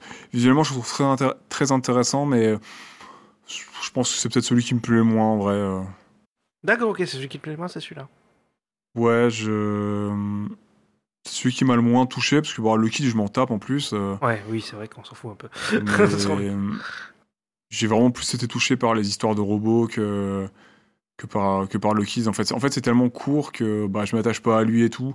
C'est vraiment pour comprendre un concept. Le, le- le Ouais. court-métrage est très utile pour comprendre ce concept-là d'autosuffisance, d'autosurvivance, pardon, mais après. euh, j'ai pas voilà j'étais pas spécialement triste pour le kids ou autre chose hein. t'as pas trop le temps de t'y attacher c'est pas c'est pas cool ce qui lui arrive mais il m'a pas il m'a pas parlé plus que ça comme épisode j'ai trouvé surtout techniquement intéressant Ok. Je, je parlais des oiseaux il y a quelques secondes la symbolique des oiseaux mais voilà je trouve qu'il y a pas mal de symbolique encore dans cet épisode et euh, je n'avais trouvé une euh, avec le fait qu'il évite l'intérieur des grilles in extremis durant sa chute et euh, je me disais qu'il échappait peut-être de peu à ses bourreaux de nouveau à l'emprisonnement dans la matrice tu vois Ouais. et euh, bah, du coup, ça m'a évoqué ça. Voilà. Mais je vais sans doute encore un peu trop loin. bah écoute, je pense que moi j'ai tout dit. Je pense qu'on a fait le tour pour The Kids. Est-ce que tu as d'autres choses à ajouter ou est-ce qu'on passerait pas à l'épisode suivant Non, on peut passer au suivant. Donc l'épisode 5 qui s'appelle Programme, scénarisé par quelqu'un que tu apprécies, je crois. Oh, un petit peu. Yoshiaki Kawajiri. Eh oui. Donc Yoshiaki Kawajiri, c'est euh, c'est à la fois le scénar et le réalisateur de cet épisode. C'est un gros réal et animateur japonais, c'est vraiment une légende aussi celui-là. Il a juste travaillé sur euh, Conan le fils du futur, donc là, il était animateur clé dessus, hein, donc la série de Miyazaki, Ouais. qui est d'ailleurs ressortie en intégrale récemment, je crois en Blu-ray en France. Ouais, j'ai vu, les... j'ai vu le coffret euh, au magasin, ouais. Il a travaillé en, à la réal sur The Wicked City, sur un petit film que je crois que Ninja, euh, oh là là, je crois qu'Ista tu apprécies, hein, Ninja Scroll, à ma langue à fourcher, trop tôt. Oui, j'aime beaucoup Donc, ce euh, film. Beaucoup, beaucoup. Donc réalisateur. D'ailleurs, il y a une vraie. Enfin, on en parlera, mais. Oui, oui, euh, on va y venir. ouais. ouais. Réalisateur aussi de Vampire Hunter D Bloodlust, euh, film qu'on aime bien tous les deux. Oui. Après, celui-là, je l'ai vu euh, qu'une fois, mais j'avais beaucoup aimé. Vampire Hunter D, c'est Ouais. ça que tu disais que t'as beaucoup aimé? Oui, j'ai mais j'ai dit, je l'ai vu qu'une fois. Mais j'ai un bon souvenir. euh, Enfin, je, me sou- je me souviens que j'avais bien aimé. Et il a travaillé aussi sur Redline. Et je cite Redline, il a été animateur clé sur Redline. Mhm. Parce que Redline, c'est un film, pour les gens qui ne connaissent pas, c'est un film de course. Et euh, bah, je voulais faire un petit rapprochement, euh, parce que quand j'ai vu Redline, euh, à l'époque, j'avais pas. euh, j'avais pas le- je n'avais pas vu le film avec lequel je vais le rapprocher, mais ça fait ça... récemment en début d'année j'ai vu Speed Racer et j'ai pas pu m'empêcher de faire un petit Ah. rapprochement avec Redline, donc Speed Racer des Wachowski qui est sorti Ah, en ouais. 2004 et Redline en 2010, qui sont tous les deux des films euh, qui touchent à la course automobile, mais de manière un petit peu barrée, avec beaucoup de psychédélisme, des véhicules qui sont complètement fous. Euh, c'est des visuels sous coke ultra dynamiques, ultra nerveux, colorés. euh, c'est vraiment génial. C'est, ça serait vraiment euh, trivialement, je pense un petit peu vite fait, un, un petit peu un Fast and Furious premier mélangé avec du Speed Racer et du euh, F0 GX pour ceux qui ont la ref. ça donnerait un petit peu ça Redline. je l'ai, je l'ai. Donc voilà, il y a encore un petit lien avec les Wachowski et je pense que c'est pas pour rien qu'elles ont fait appel euh, Il y avait Extreme aussi G à ce aussi. grand animateur euh, pour, Kawa- pour euh, réaliser, donc Yoshiaki Kawajiri pour réaliser le programme. Il y avait Extreme G aussi, je sais pas si t'as connu. C'était comme, les... comme F0, mais avec des motos. Moto futuriste. Euh, Non, ça me dit rien. Ah, ok, moi j'aimais bien. Il y a Wipeout hein, avec les, Oui, qui était aussi. le concurrent d'F0, euh, Ouais, ouais, bien sûr. avec des vaisseaux aussi. Alors le studio de production, c'est le légendaire euh, studio Madhouse, Mhm. donc euh, Kezako. C'est un petit studio dont, t'as des- dont on a déjà parlé, hein, ça se pourrait euh, deux fois. On en a parlé pourquoi? À Madhouse, on en a parlé pour les deux, les deux films de donc Perfect Blue et Millennium Actress de Satoshi Kon. Ah oui, les deux c'était Malaus. Yep. Grand studio japonais, fondé par quelques anciens de Mushi Production, le mythique studio d'Osamu Tezuka. Rien que. Rien que, ah oui, d'accord, ok. Le papa de Astro. Euh, notamment euh, Le Roi Léo, Dorodoro aussi. et Metropolis, qui a été adapté en 2001. Oui. C'est lui qui est à l'origine, euh, qui est à l'origine du manga, donc Mhm. inspiré du film de Fritz Lang, bien sûr. Oui, clairement. Qu'as-tu pensé Est-ce que, est-ce que voilà, qu'as-tu pensé de ce film, ce court métrage Moi j'ai kiffé. Bah voilà. bah en vrai, euh, ouais, c'est pas, enfin, ça raconte pas grand chose, mais euh... j'ai l'impression de dire ça pratiquement à chaque épisode, mais c'est court métrage. Parce que en fait, ça, c'est dans une simulation et puis ils se battent et puis voilà quoi. Mais, euh, Bah, quand j'ai vu, j'ai pensé à toi direct. hein, euh, on déjà- euh, je, je l'avais vite fait évoquer dans, ouais. dans l'épisode sur Millennium Actress. Il y a vraiment une séquence un petit peu similaire dans la réal sur le Japon féodal et t'as ça dans, apparemment dans, dans Ninja Scroll. Ah euh, oui, me suis Ninja Scroll, ça va- c'est Ça va te plaire. C'est un samouraï, euh, enfin c'est avec des samouraïs et des ninjas, donc euh, bon. euh, oui, c'est exact. C'est, ouais, ils sont, c'est du ninja scroll quoi, clairement. Ça va forcément te plaire. Ça a le, ça a le même style visuel et tout. Enfin, moi j'adore ce style visuel là, je le trouve vachement beau. Je sais que vous vous y avez dit ouais bof et tout, mais j'avais moi, ça va. Ouais. Ah moi j'adore ce style. Moi, ça va. J'ai préféré la manière dont c'était présenté dans Millennium Actress. Ouais. Mais moi, ça a été, ça devait- même si je préfère le style visuel euh, du prochain, qui est aussi réalisé par Madhouse, donc euh, on en, repar- on va en parler dans quelques minutes, mais World Record, Ah oui. qui, qui diffère un petit peu, mais euh, moi, j'ai pas trouvé ça moche, hein, je Ouais. trouve ça plutôt stylé, j'aime bien l'anime. euh, Ouais. Ça m'a aussi rappelé un peu Vampire Hunter D de un ouais, petit bah, peu très loin. clairement. donc, euh, Bah, les persos, moi, moi, ça va, ça reste ma cam. hein. Perso ont à peu près la même, le même design aussi, je crois que dans Vampire Hunter D. Je dirais plus organique dans Vampire Hunter D. Ouais. Là, c'est peut-être un peu plus froid. Bah, pour moi, ça ressemble peut-être plus à, à Ninja Scroll sur le coup. Ouais, peut-être bien, ouais. Moi, j'ai j'ai kiffé dans, à cause du style, à cause de l'animation, etc. Mais après, c'est vrai que niveau de l'histoire, moi, il n'y a pas grand-chose, quoi.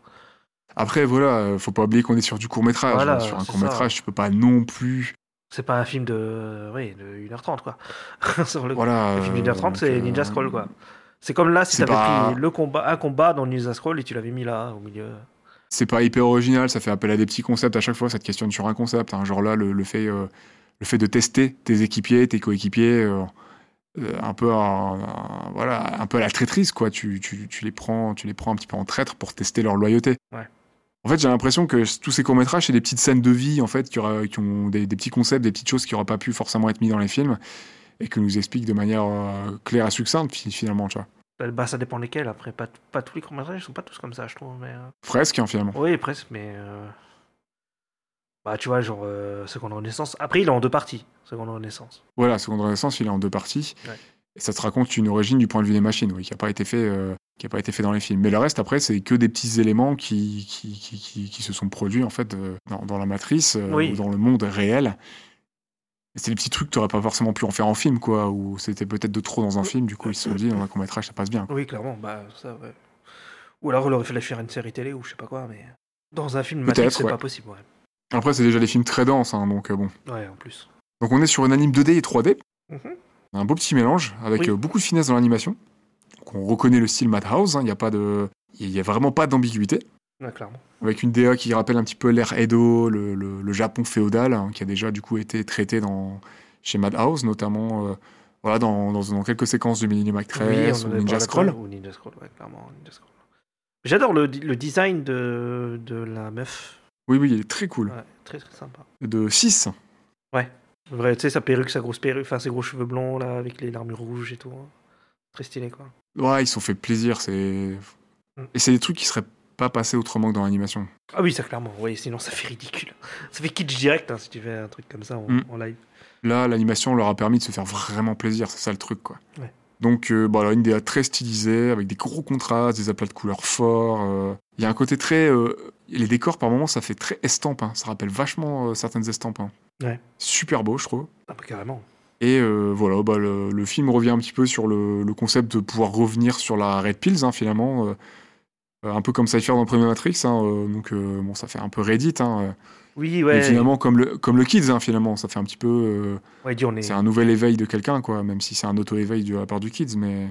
Oui, là, il y a le, le- le mec en armure qui dit euh, Duo, on est serein quand on est dans la matrice, etc. On se pose pas de questions. il se pose pas de questions, exactement. Ah. ouais. Revenir à une vie train-train, euh, Oui, c'est ce qu'il dit Cypher dans le 1 quand il mange son steak. Quoi.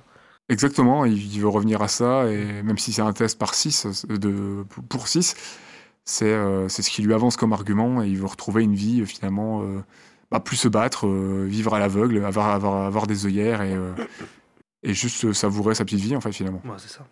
Parce que bah, de toute façon, même hors nord de la matrice, même en dehors de la matrice, ils sont pas vraiment libres. Ils sont Bah, pas du Ils tout, sont même. soit enfermés dans Zion, euh, soit ils sont enfermés dans leur C'est la vaisseau guerre et tout. euh, Ouais, au final, t'es mieux, mieux dans la matrice. Quoi. Tu comprends, tu comprends pourquoi cette question-là, cette, cette question-là euh, est, est amenée, pourquoi Cypher en parle et pourquoi si, pourquoi Duo en parle. Tu comprends parfaitement que bah, leur petite vie, euh, pourquoi pas finalement? Est-ce que t'es peut-être pas plus mal des fois à être dans la matrice finalement? Euh, T'en, chies beaucoup moins finalement à être dans, à être dans la matrice. bah, clairement, ouais.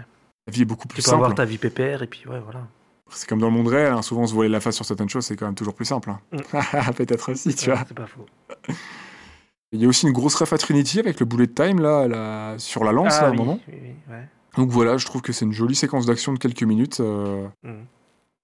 et euh, bon, ça Et se voilà, c'est juste assez combat, facilement quoi, et, et- je trouve ça très cool. Ouais, c'est un combat et c'est très sympa, quoi. Tu valides aussi celui-là. Ouais, ouais, je valide. Moi, je valide aussi. Est-ce qu'on passe au suivant? Ouais, on peut, on peut. L'épisode 6, euh, Record World, scénarisé, également scénarisé par Yoshiaki Kawajiri, Mhm. réalisé cette fois-ci par Takeshi Koike, qui est aussi un réal et un animateur japonais, qui a aussi taffé sur Ninja Scroll, Ah, ok, d'accord. peu... sur la série 4 Captors Sakura, sur Vampire Hunter D, sur Redline, que j'ai cité plus tôt, et sur euh, plusieurs séries, euh, Lupin 3. Il fallait que je cite Lupin, hein. Alors, quelle partie? Notamment la partie, un hors-série, je crois, sur euh, Fujiko. Fujiko no. Yuzo. Ok. Ah, c'est peut-être l'OAV, non? Il y a peut-être des OEV aussi là-dessus, mais je sais qu'il y a Ah. une série là-dessus. Ah, ok, d'accord. Donc le studio de prod, c'est toujours Madhouse. Mhm. On est sur de la lime euh, 2D. Je crois ce coup-ci sans 3D. Euh, il me semble pas avoir relevé la 3D sur cet épisode-là. Qu'est-ce que tu en as pensé Donc l'épisode du coureur? Bah, c'est moi j'aime bien quand en fait il, a- il va tellement si j'ai bien compris il va tellement vite qu'il arrive à sortir de la matrice. C'est ça? C'est ça, donc un coureur, Ouais. Dan Davis, euh, qui se transcende pour son record du monde, Ouais. Qu'il veut battre, euh, c'était 8.99 je crois. Euh, mais il a été accusé de dopage, du coup euh, il, veut, il veut battre ce record. Mhm. Il est rattrapé par les agents, on a la liberté de la course, hein, et par ses choix, contre, contre l'avis de son entourage, son entraîneur je crois et son père. Mhm. Il va se transcender pendant la course, ce qui va le rendre euh, du coup paraplégique à la fin de l'épisode, mais euh, ce qui va lui permettre de s'auto éveiller par ses capacités en fait personnelles. Un court instant, il va, il va euh, comme le Kids pratiquer un- une autosurvivance Voilà, pour pouvoir s'extraire de la matrice un court instant avant d'y être ramené par les machines. Oui, Parce qu'il y a une sentinelle qui arrive et qui le rebranche quoi. C'est ça, ouais. Donc gros gros. Moi j'ai adoré. Je pense que c'est un de mes épisodes préférés. Peut-être même mon... ouais, un de mes épisodes préférés. Ok. Je pensais pas, mais euh, ouais, gros tas sur les déformations, l'animation. Ah là-dessus ouais. Folle. Ça, oui, ouais. Que ça soit les fluides ou les mouvements organiques du corps, euh, c'est hyper propre. L'ADA elle est folle, le clair les clairs obscurs et tout sont super bien. Enfin, super taf euh, corps de Madhouse. J'adore la séquence quand il s'éveille, quand tu revois les fermes euh, à humains mais en version Madhouse. Ouais ouais. Mais moi Je trouve que t'as un côté bien. horreur. Ouais euh, c'est ça. Ça fait c'est trop flippant, hein. Coup, ouais. c'est très court mais c'est intense et j'ai vraiment adoré. Ah, tu me diras c'est comme Neo ouais. En fait tu vois il a plus de cheveux il a plus rien. Enfin il est.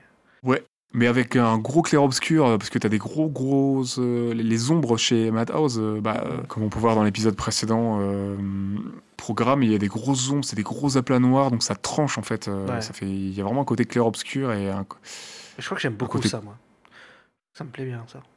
c'est très stylé, je trouve Ouais. que ça fonctionne super bien quand, quand il s'extirpe de la matrice et Ouais. quand il veut s'extirper pendant une fraction de seconde de, de son cocon, en fait, finalement, de sa, de sa bulle, sa bulle de cauchemar, là. Ouais, clairement. Il y a des placements de caméra qui sont super bien, qui accentuent euh, la sensation un peu d'étrange, de gêne, euh, la déformation du corps. Je trouve qu'on sent bien la douleur du personnage aussi quand il se brise un peu l'intérieur, quand ses muscles le lâchent.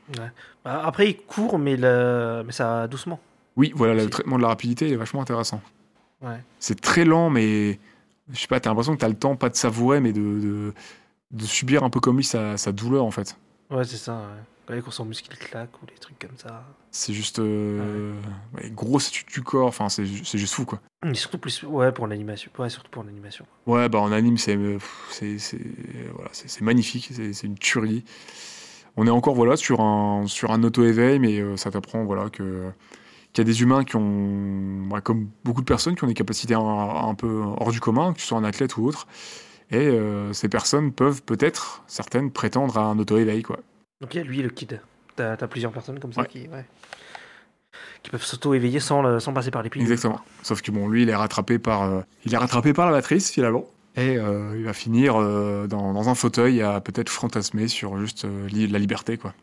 Ouais, c'est triste. Bah à la fin il se il tombe par Il terre. bat son record, mais il finit, il finit en fauteuil. Quoi. Il finit. Ça ça m'a ça m'a beaucoup plu comme épisode. C'est très sympa ouais. Je sais pas si je dirais que c'est mon préféré. Je pense pas. Bah, moi, choisir un préféré, ça serait peut-être euh, compliqué. euh, Il y en a vraiment. Ah ouais t'as dit c'est ton préféré. C'est un de mes préférés. Ouais. Clairement, c'est un de mes favoris et il est dans le Ah top. ok. Mais en choisir, euh, ça serait peut-être compliqué. euh. C'est pas faux. Mais ouais, clairement, il est dans mes préférés. C'est c'est un épisode que j'ai beaucoup, beaucoup apprécié. Et le taf sur le sound design, encore une fois. pff, Bah, génial, quoi. Ouais, d'ailleurs, on n'a pas parlé un peu des musiques, mais euh, il y a beaucoup de musique techno euh, des années 2000. Là, je, trouve, je trouve- je trouve que ça fait un peu. euh, Ça date un peu le, le projet. Enfin, c'est vraiment de la techno un peu bourrine. euh, enfin, je- je- Un peu comme dans Matrix, finalement. vraiment le truc des années 2000, quoi. Ouais, comme dans Matrix, bien sûr. Bien sûr. T'as le même genre de musique, ouais, bah, surtout dans Reloaded, en fait. Quand ils sont dans la qui font la rêve partie, là, euh, c'est un peu le même genre de musique. Du coup, la BO, principalement, c'est Don Davis, qui est le compositeur de la trilogie Matrix, mais aussi de Bound. Mhm. Ouais. Il a aussi travaillé sur la série euh, Tasmania et le téléfilm Les vacances des Tiny Toons Ah, D'accord, ok. Bon, en fait, c'est ce mec-là, il bossait avec les Wachowski pendant, pendant quelques années.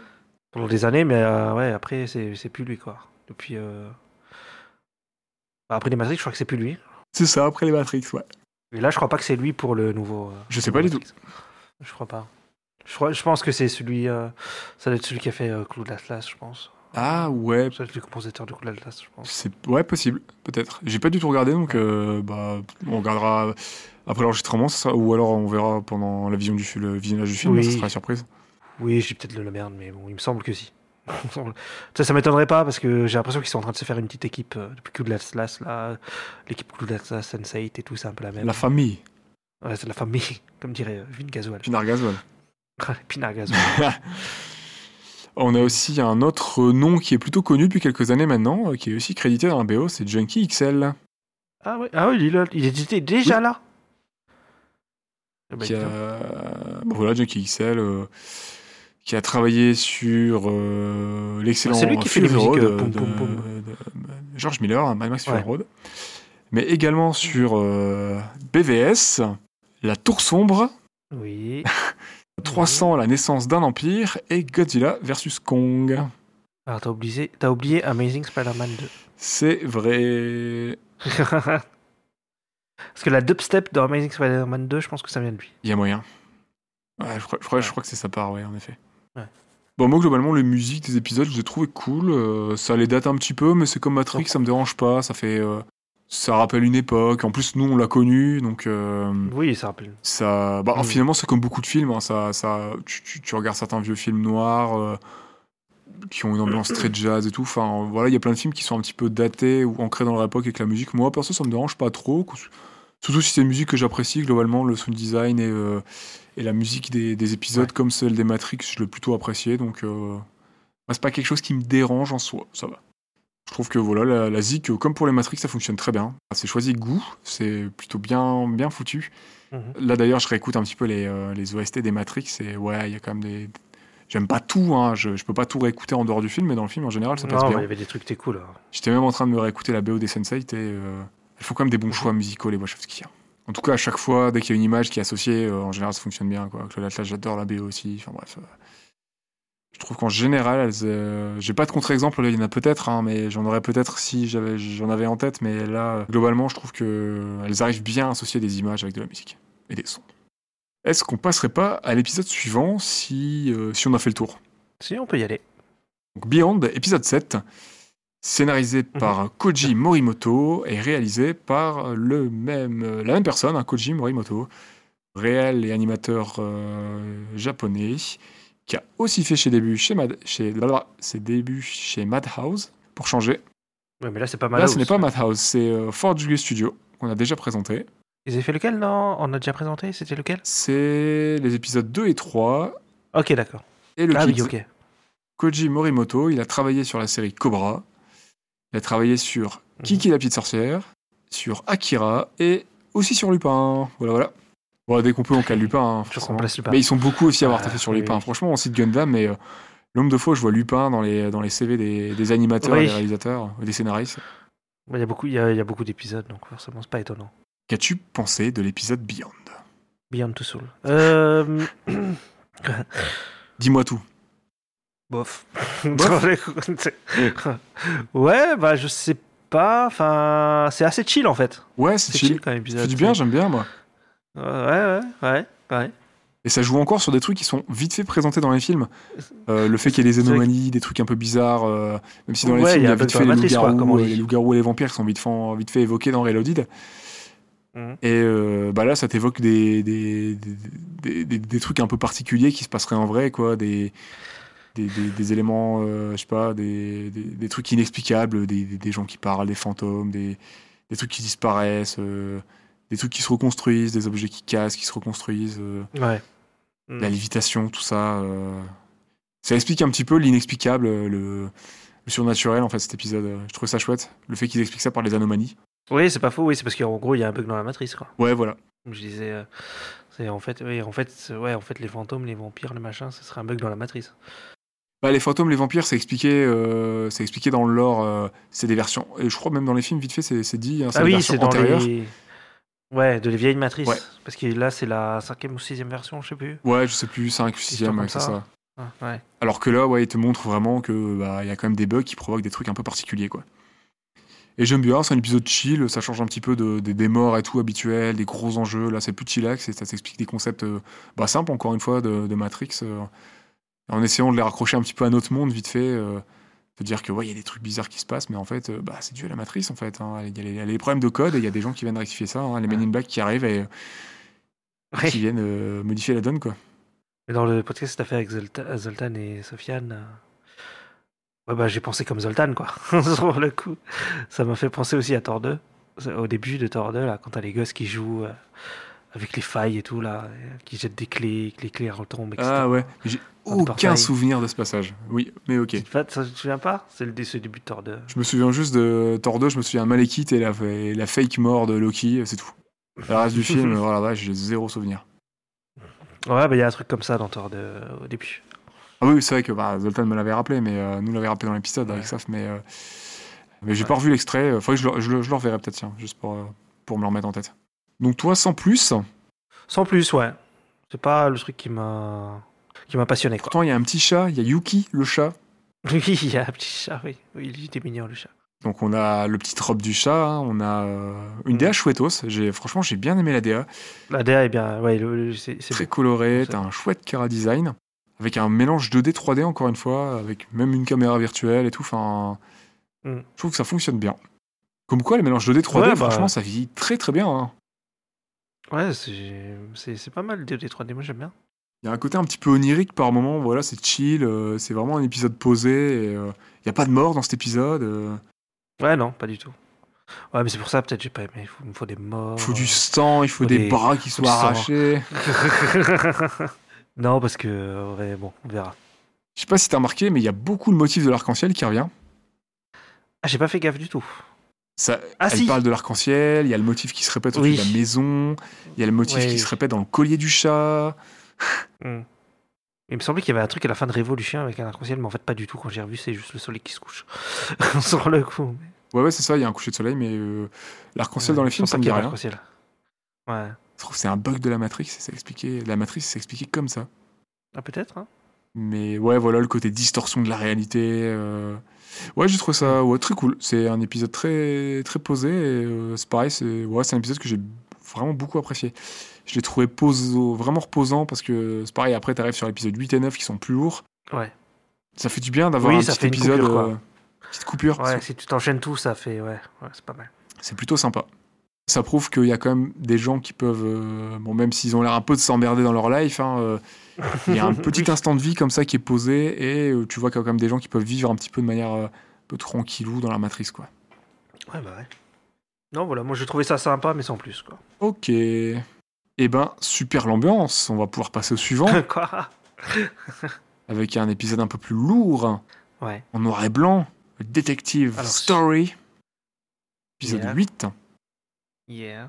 Même studio, Fort Degree Studio. Scénario euh, et réal, c'est euh, Shinichiro Watanabe, qu'on a Ah. déjà présenté pour l'épisode 5 sur le Kids.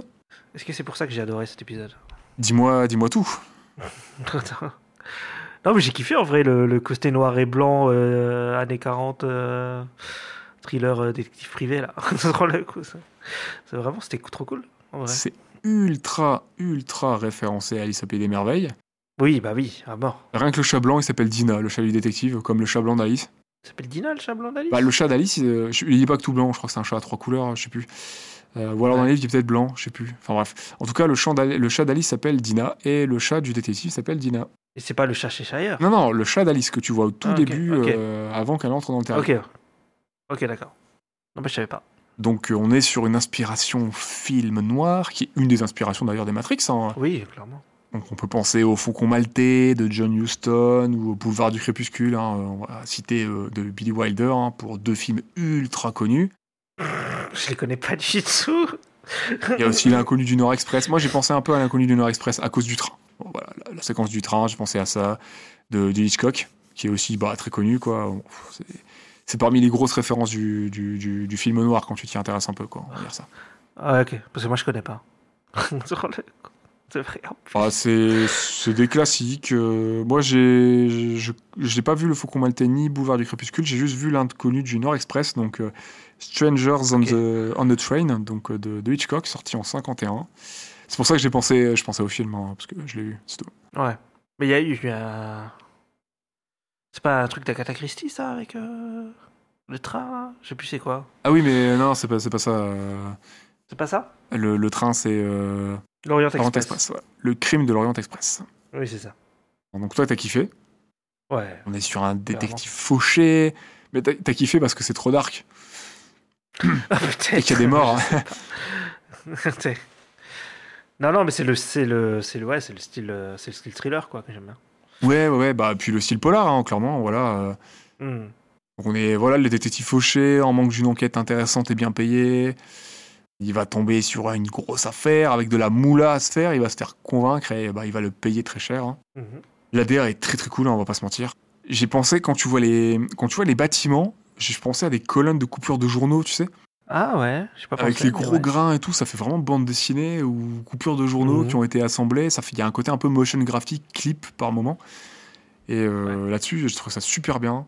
T'as des bonnes idées de plans, euh, genre le côté. euh, à un moment, quand t'as un, quand t'as une vue top de l'appartement, quand t'as le l'enquêteur, le personnage principal qui, qui entre de dos face à l'enquêteur fou dans, dans une Oui. pièce, et ben ils sont tous les deux sur un échiquier, ça. par exemple, tu vois. Ça rappelle Alice. Et de l'autre côté du miroir avec l'échiquier, Ah. notamment, tu vois.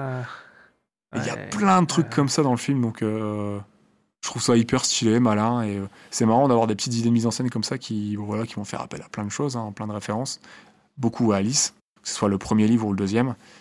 Ouais, il parle de la Red Queen aussi et tout. Exactement. Et au Jabberwocky aussi, par exemple. Il est cité le Jabberwocky. Ouais, C'est quoi le Jabberwocky justement? Je savais pas ce que c'était ça. De quoi dans le film? Dans, dans le court-métrage? Non, mais c'est quoi le Jabberwocky en général euh, C'est dans Alice? Ouais, c'est ça, c'est une, c'est une des créatures dans Alice, bah, notamment dans le deuxième film qu'elle affronte. Enfin, dans le premier film qu'elle affronte. euh, dans le premier film de Burton, tu le vois, elle, elle est sur un échiquier à affronter une dragon, créature, bah, c'est ça le Jabberwocky. Je sais plus c'est quoi. Ok. Je sais plus trop. Il ressemble à un truc. Il a fait un hybride de pas mal de créatures dans le film. Il ressemble pas à grand chose. C'est c'est un peu son dragon qu'elle doit vaincre en fait, mélangé avec euh, des genre un gros chien, je sais pas trop quoi. Oui, elle se bat contre un genre de dragon, il me semble. euh, Bah c'est ça en fait, c'est son Jabberwocky, c'est le Ah. Jabberwocky entre guillemets. euh, Ah, ok, d'accord. Dans, Mais c'est pas dans le Disney euh, dessin animé c'est dans le remake de Disney de Burton, Voilà, ouais, ok. mais c'est pas dans le dessin animé original. Enfin, du coup dans le dessin animé de, de- l'adaptation du coup de Disney. Voilà. T'as la référence à la patte blanche, voilà, t'as plein plein de choses comme ça. La patte de lapin Bien sûr. dans Mission Impossible 3. Ethan, Oula, Ethan Hunt, je veux la patte de lapin. je me souviens pas. On, on sort les refs. Tu l'as pas vu? Ouais. Si, je l'ai vu, mais je m'en souviens pas. Ah, bon bah. Je l'ai vu qu'une fois, hein, donc. euh, C'est pas un film qui m'a marqué en plus, Mission Impossible. Franchement, il est cool pour Philippe Seymour Hoffman, c'est tout. oui, voilà, voilà.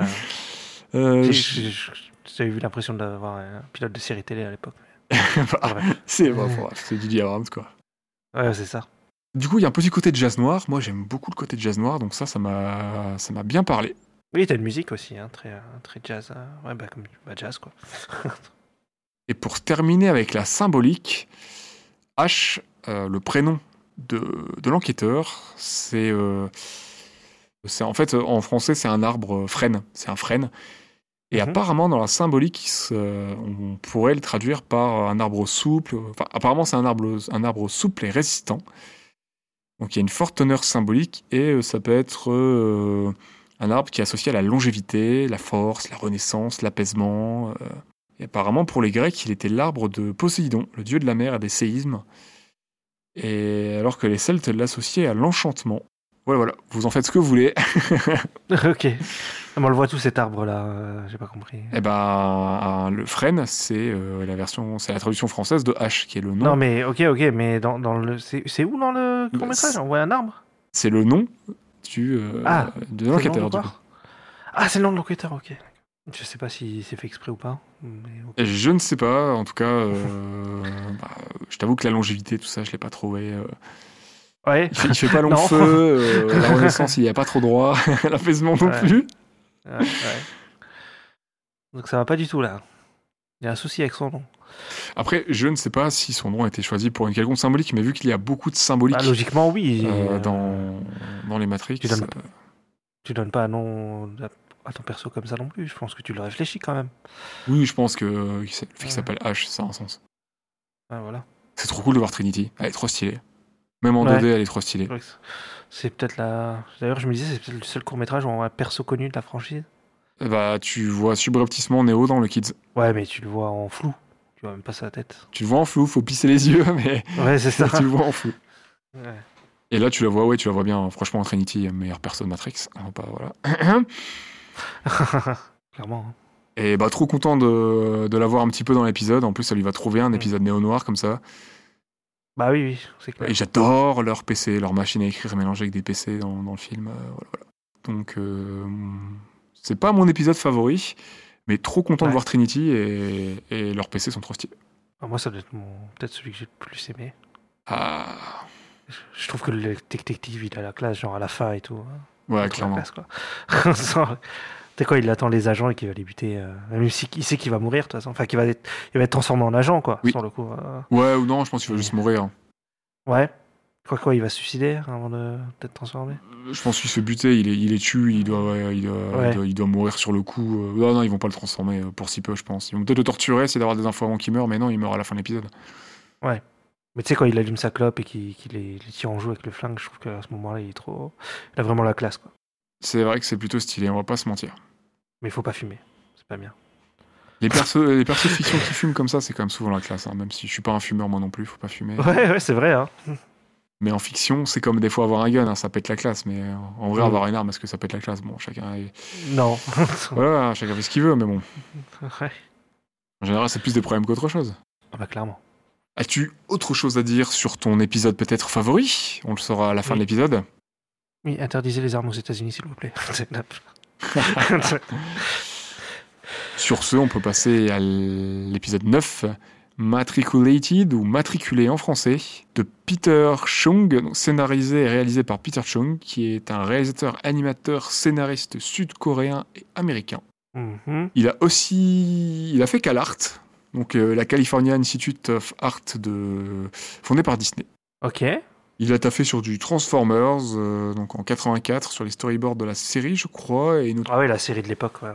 sur les Razmoquettes, Mhm. 91, et sur la série animée qui vous rappellera peut-être un film un peu moisi qui s'appelle Ion Flux, en 91. oui, ok. Il est scénariste sur le film. Voilà, voilà. Ah, Netflix, c'était celui avec Charlie Theron? Exactement. Ouais. Parce que je confonds des fois avec Ultraviolet, avec euh, Jovovich. Je crois que c'est un peu les mêmes merdes, hein, on va pas se mentir. oui, oui, oui. Le studio de prod, c'est DNA.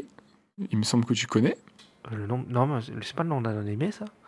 DNA Non, je sais pas. Ah, quoique non, non, non. euh, en fait, euh, même moi, je ne connaissais pas. C'est pas un studio ultra connu. Donc, euh, pour la faire court, c'est un studio US qui se situe à Dallas. C'est fondé en 87 par John A. Davis et Case Alcorn. Je sais pas si ça parlera à des gens. Ça t'a fait notamment, c'est à l'origine de Les Aventures de Jimmy Neutron, la série de début 2000.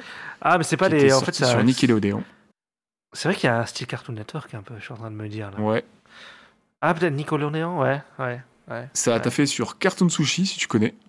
Non. C'est une très courte série qui, est- qui a été faite de 97 à 98 Ok. sur les, le court-métrage Les Chroniques de Riddick, Dark Fury, Mhm.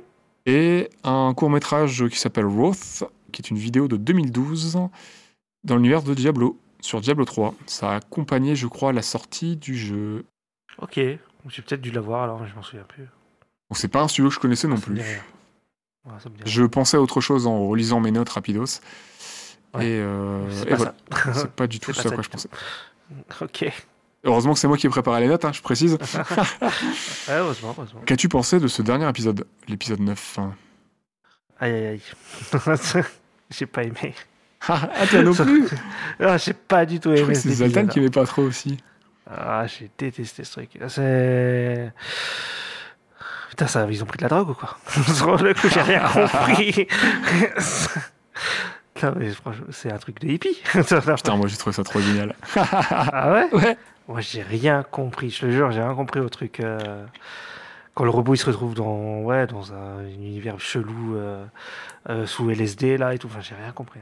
Moi, bah, du coup, pour le côté post-apo, j'ai encore pensé un petit peu à du HR Giger avec une DSF très organique et sombre. Ouais. Et en fait, en termes de proposition visuelle, bah, moi j'ai bien aimé l'épisode.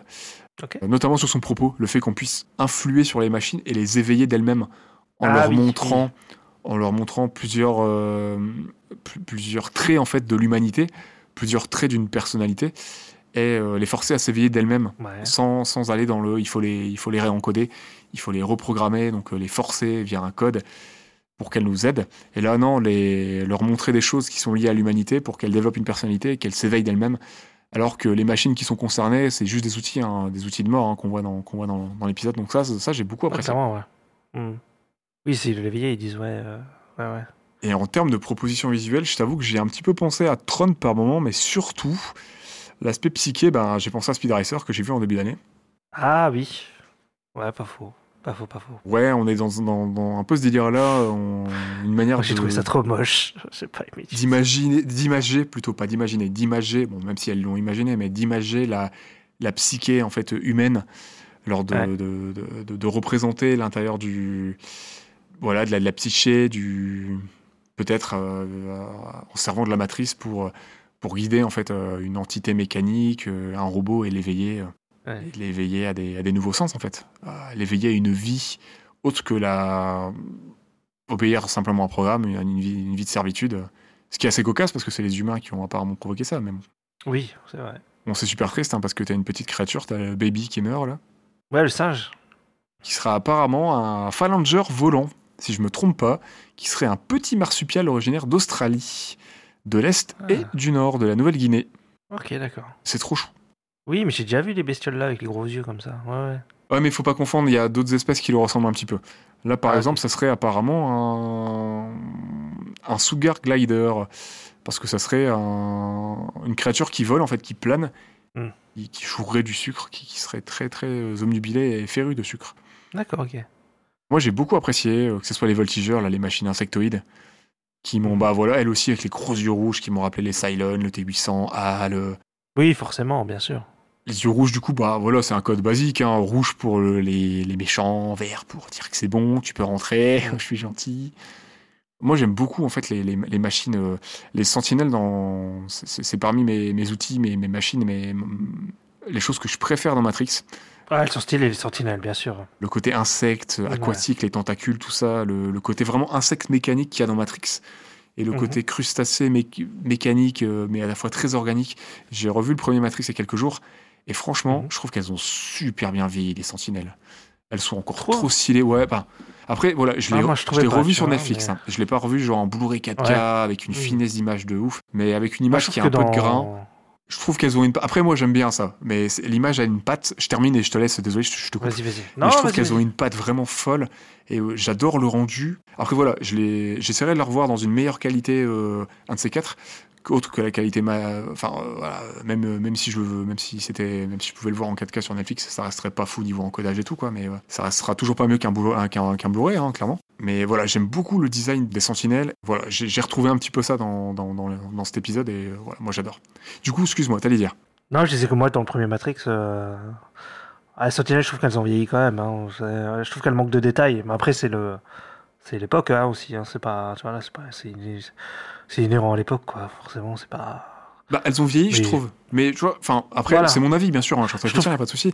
Mais comme, euh, comme elles ont une patte avec un mélange un peu 2D, 3D et tout, enfin, même la 3D, elle a vraiment Ouais. une patte, elle a une texture un peu vieillotte déjà et tout, déjà à l'époque. Il y a un truc un peu sale. Du coup, je trouve que, comme c'est pas une Ouais. 3D en fait qui est très propre déjà de base, tu sais qu'il y a déjà une texture, qu'il y a une image, je trouve, un peu sale par moment. Je trouve que, tu vois, si les sentinelles elles avaient été propres, tu vois, genre avec des beaux reflets, une, une Ah oui, je une vois ce que 3D tu veux dire, réaliste avec euh, comme, Hmm. comme ce qu'ils ont essayé de faire là mais avec voilà une 3D propre avec des beaux reflets euh, pas de salissure sur les tentacules un côté euh, Hmm. voilà or- organique mais propre je pense que ça aurait beaucoup plus vieilli là le fait qu'il y a il y a un côté un peu dirt qu'il y ait des dépôts qui est qui a un côté un peu Ouais. vieille machine usée par moment Moi, je trouve qu'elles font un peu fake quand même dans le premier. ok Elles sont beaucoup mieux réussies dans le 2 et dans le 3. Je oui trouve. oui bien sûr. Ouais. je trouve globalement voilà ça reste vachement bien pour un pour un film de 99 et tout je trouve que ça reste Oui, après, oui. Je trouve, je trouve qu'elles ont mieux vieilli que des films qui sont sortis l'année dernière et l'année d'avant. Enfin, ces dernières années, on va dire ces cinq dernières années, dans des grosses productions en full effets spéciaux, tu vois. Ok. Enfin- je suis pas sûr de partager cet avis, mais ok. Je, fais le ratio par rapport aux années, tu vois. Il y a des films qui sortent avec certains Ah, effets oui. spéciaux qui sont pas très beaux alors qu'on maîtrise la technologie. Alors Ouais. que à l'époque, Là, on la maîtrisait pas de ouf, ouais. on pouvait pas parler d'une maîtrise, on pouvait parler de. de- Ouais. euh, voilà, il y a des gens qui commençaient à bien maîtriser la 3D, c'est quand même quelques années après Jurassic Park et tout. Mais ça reste encore un gros travail pour perfectionner ces techniques là où aujourd'hui on la maîtrise. Clairement. Mm. Donc je serais plus indulgent avec des films de l'époque, même des fois un peu moins bien. que des films actuels où on a la techno, on a les moyens faciles de faire des choses propres, alors que des fois c'est foiré. Et des fois c'est foiré pas parce qu'on n'a pas, la- pas parce qu'on qu'on n'a pas les moyens et le savoir-faire. Hein. C'est pas les techniciens, les artistes qui sont derrière que je critique. hein. C'est le temps qu'on leur accorde, les rushs, les voilà, tout ça. euh, tout ça qui est parfois un petit peu euh, en dehors du temps, c'est il y a des deadlines de taré pour proposer des résultats des fois qui sont pas à la hauteur alors qu'on sait le faire, tu vois. Voilà. Tu parlais de la DA qui te faisait penser un petit peu au côté Cartoon Network. Moi, la Ouais, DA, je ouais, sais pas pour toi, mais moi, elle m'a fait penser un petit peu à la DA de Non, mais- Adelaide Production. Je sais pas si le studio, il va te parler. Tu- tu- Attends, attends, attends. Si, si, je pense que je l'ai. Parce que en fait, j'y ai pensé là tout à l'heure. Ouais. C'est ceux qui ont fait les, les Godzilla, les Men in Black. euh, Exactement. ouais. Jackie Chan, Men in Black, Ghostbusters, Ouais. Extreme Ghostbusters, Jumanji, Shut Up. Mm. Euh, exactement. Bah voilà, on a pensé à la même chose. Ouais, forcément. on est connecté, mon gars. Eh oui. Et voilà, bah du coup, j'ai pensé à ça. Ça m'a fait plaisir parce que c'est quelques séries comme ça que j'ai beaucoup aimé. J'aimais beaucoup le style de ces séries. C'est vrai. Cool. Mais moi, c'est en fait, c'est plus la partie 3D qui m'a. La partie 3D psyché, elle a sale, sale vieilli. J'aime bien l'idée, mais la partie 3D des, des persos, elle a vraiment sale vieilli. Je suis d'accord. Ouais, ouais. J'ai du mal. hein, Bah, tu vois, je la trouve plus vieilli- beaucoup plus vieillissante que la 3D des, des, euh, des sentinelles dans le premier Matrix, tu vois. Je suis plus choqué par. Enfin, choqué. Non, je suis pas choqué, mais. Ouais. Ouais, bah après les sentinelles, tu les vois de loin et tout dans le premier Matrix, tu les vois pas. Elles sont bien hein. intégrées, il y a un mélange de props et de 3D. Enfin, Elles sont jamais, tu les vois jamais trop près. là, tu vois bien la enfin, 3D, là. Il y a un côté un peu euh, alien et tout dans le premier Matrix sur les sentinelles où on les voit pas beaucoup quoi. C'est des menaces mais euh, Elles sont bien gérées. très euh, invisibles quoi. Tu les vois pas trop, Mais, trop. euh, ouais. Ouais, voilà. Je- mais sur le- juste dans l'épisode là, je pensais. À un moment, il- le robot il passe sa tête dans un écran de cinéma. Et il y a Oui, Un truc ça m'a fait penser au Looney Tunes. Ah je bah. sais pas si c'est fait exprès. si, c'est sûr. C'est sûr. En plus, Ouais, c'est produit penses par la Warner et tout. Ouais, oui, bah oui. Ah, ok. Ah oui, c'est vrai que c'est Warner. C'est sûr qu'il y a un clin d'œil. Tu fais pas un truc comme ça. euh. En plus, il y a sa tête qui dépasse, il se retrouve coincé quelques secondes, il se se fait aspirer dans un nouvel univers. Ouais. Bah, ça m'a rappelé, voilà, dans les cartoons, ils font ça aussi. Bah, euh, le, le Bugs Bunny qui casse le quatrième mur, euh, Hmm. ou autre Taz et compagnie au début d'épisode, euh, quand le cercle il se ferme et tout. Ouais, non, si, c'est sûr. Et d'ailleurs, euh, les petites créatures, les sentinelles, euh, enfin les sentinelles, c'est pas les sentinelles, c'est les voltigeurs. Je sais pas pour toi, mais euh, par moment, t'avais l'impression. j'ai- Enfin, moi, j'ai pensé à une table de dentiste qui se retourne, hein, tu sais, aux outils du dentiste, tu sais, qui prennent vie, là, Ah ouais, ouais. Oula. avec leurs petites leurs petites piques, leurs petites pinces et tout. T'imagines, t'es chez le dentiste et t'as la machine qui te, Oh non. qui commence à rappelle triturer la dentiste bouche. cette année. euh, C'était une horreur le dentiste cette année pour moi. J'y j'y étais cinq fois. donc, euh, Ah merde. ouais. Bon bah, espérons qu'il n'y ait pas de séquence de dentiste dans le prochain Matrix. Ouais. On va espérer. Il a pas une séquence de dentiste dans les euh, Allez. destinations finales, non Je les ai pas vus, donc je sais pas. Je connais juste la scène de avec les, les, les rondins de bois là. Ah, d'accord. Parce qu'il y a une scène avec un- une opération des yeux à un moment dans un des derniers. Ah. Après qu'il y avait. Et t'as un personnage féminin, la nana qui se retrouve coincée sur la table et t'as le laser de l'opération pour Oh. se faire opérer des yeux qui, qui commence à ne pas s'éteindre, à lui transpercer l'œil. Oh, tout. c'est dégueulasse. J'ai obligé de parler de ça. Non, mais il y a un film d'horreur qui s'appelle Le Dentiste. Je me rappelle quand il était petit, quand j'étais petit, il était, il était dans mon vidéoclub. J'ai dit non, moi, je regarde jamais ça. Je vais te l'offrir en Blu-ray. ouais. Non, non, c'est, tu peux le garder. Donc euh, voilà, ouais, bah, moi, j'ai, moi l'épisode, je l'ai trouvé, voilà, trouvé vachement intéressant. Mm. La, sentinelle, la, la sentinelle qui va tomber, le, qui va tomber amoureuse euh, de, de l'humaine, donc le voltigeur qui va tomber amoureuse de, de l'humaine, qui va s'y attacher, qui, qui va s'éveiller à des, des, des sentiments qu'elle connaissait pas, donc elle va quitter le côté euh, ustensile qu'a, cette, euh, qu'a cette machine, hein, qui est juste là pour traquer les rebelles, les humains et les, les tuer, et euh, va commencer à, bah voilà, va défendre les humains, va s'éveiller et va commencer à penser, à penser d'elle-même finalement. Il y a le cri de Willem, Oui, c'est vrai, c'est vrai. Ça, ça, je l'ai calé. J'ai rigolé. Et ce dernier épisode ben, rappelle que les machines peuvent aussi vivre, qu'une partie d'entre elles, pardon, est peut-être juste un outil pour d'autres, a une, hiérar- euh, a une hiérarchie euh, parmi, parmi les machines comme euh, bah, parmi, les, parmi les humains jadis finalement. Que, bah, les machines ont peut-être dans leur création par les humains reproduit, encore une fois, on le rappelle comme on disait dans les deux, l'épisode 2 et 3 sur le passé des machines, la guerre, euh, finalement on reproduit un petit peu le schéma des, euh, des humains euh, avec une proportion différente et des moyens différents. Voilà, voilà, bah écoute, je pense qu'on a fait le tour. Ouais, je pense aussi. Est-ce que tu as quelque chose à ajouter sur ce dernier épisode? Non, pas spécialement. Non, non. C'est. euh, Non, j'ai donné mon avis. euh. Voilà, moi, je suis passé un peu à côté, quoi. J'ai pas trop aimé. Bon, bah, de manière euh, très concise, qu'est-ce que tu Mhm. as préféré dans cette. euh, qu'est-ce que tu as le moins aimé dans cette anthologie? Bah ça là. Ça, ouais. C'est le dernier épisode. truc- ce dernier épisode là, ouais, ouais, ce truc psychédélique euh, chelou. euh, moi j'ai du mal avec les trucs comme ça. T'aimes pas ce qui est psyché, la drogue, tout ça? Ouais, je- moi ça me parle pas ça. Pourtant, t'as bien aimé Speed Racer, non? Je sais pas, ça fait longtemps, faut que je je revoie. T'as bien aimé Into the Spider-Verse, pourtant. Ouais, Ça oui, mais c'est pas psyché dans le même sens. Là c'est, en fait, moi je comprends qu'est-ce qui se passe. Enfin, j'ai l'impression que je comprenais pas ce qui se passait moi. Ah, ok. Ok, je comprends. Mm. Donc, c'est ce que t'as aimé le moins. C'est ce que t'as moins aimé, c'est l'épisode que t'aimes le moins. D'accord. Bah je pense ouais, parce que sinon. euh, Non, en vrai, il y a que celui-là qui m'a vraiment pas plu. tu Ok. vois. Mais les autres, euh, c'est toujours soit sympa, soit, soit c'est très cool, soit c'est- bah, voilà, c'est- soit c'est très très bien, soit c'est sympa quoi. Moi, il y en a pas que je déteste. Je pense que ça serait, euh, bah, l'EP du Kids, finalement, que, bah, que j'aimerais Ouais. le moins, tu vois. Parce que il a- sa thématique est intéressante, j'aime bien son visuel, mais. Ouais, c'est celui qui m'intéresse le moins à revoir, finalement. Et bizarrement, Detective Story aussi, alors que j'aime bien ça, d'habitude, les enquêtes comme ça et tout, mais. euh, Ah ouais, étonnant. Ouais, bah. pff, Je sais pas que je l'aime pas, hein, mais. euh, Bizarrement, c'est, je pense, celui qui m'intéressait le plus à revoir et euh, j'étais surpris de le revoir. Je me suis dit, ah, je me souvenais pas qu'il y avait un épisode comme ça dans les Animatrix. Et Finalement, avec le recul, euh, il y a des choses que j'aime dedans, mais c'est peut-être un de ceux que je garderais peut-être le moins. Alors qu'il y a Trinity D'accord. dedans, que j'aime beaucoup le style et tout, mais. Après, à vrai, le meilleur, moi je dirais que c'est vraiment euh, Seconde Renaissance, hein, les deux parties là. Le... Mais c'est le plus développé aussi dans deux parties. Ouais, voilà, pareil. Forcément. Seconde Renaissance, c'est ce que je préfère aussi. Et euh, Record World aussi, que j'ai adoré. Je sais pas, moi, moi, le, moi, le programme, j'aime bien. Les- DA, la DA stylée, les, les messages, euh, les messages communs en adéquation, euh, communs ou Mm. en adéquation avec ceux de la trilogie. Enfin, Mm. ces épisodes-là fonctionnent très bien. J'aime, aussi beaucoup le dernier. Ouais. Et Beyond. En fait, je les aime quasiment tous en vrai. hein. Il y a juste voilà, le kit que j'aime un peu moins et surtout le kit que j'aime un peu moins, je dirais peut-être. Mais globalement, j'ai, passé un, moment, un bon moment devant tous et j'ai toujours, j'ai tous trouvé plus ou moins quand même utiles. hein. Ok. Je pense qu'on a fait le tour. On a fait le tour? Eh ben, écoute, euh, bah, je trouve qu'on boucle, on, boucle cette année en beauté.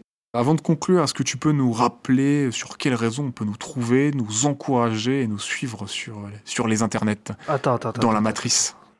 Attends, il y a déjà un truc qu'il faut qu'on fasse. Nous sommes au troisième film.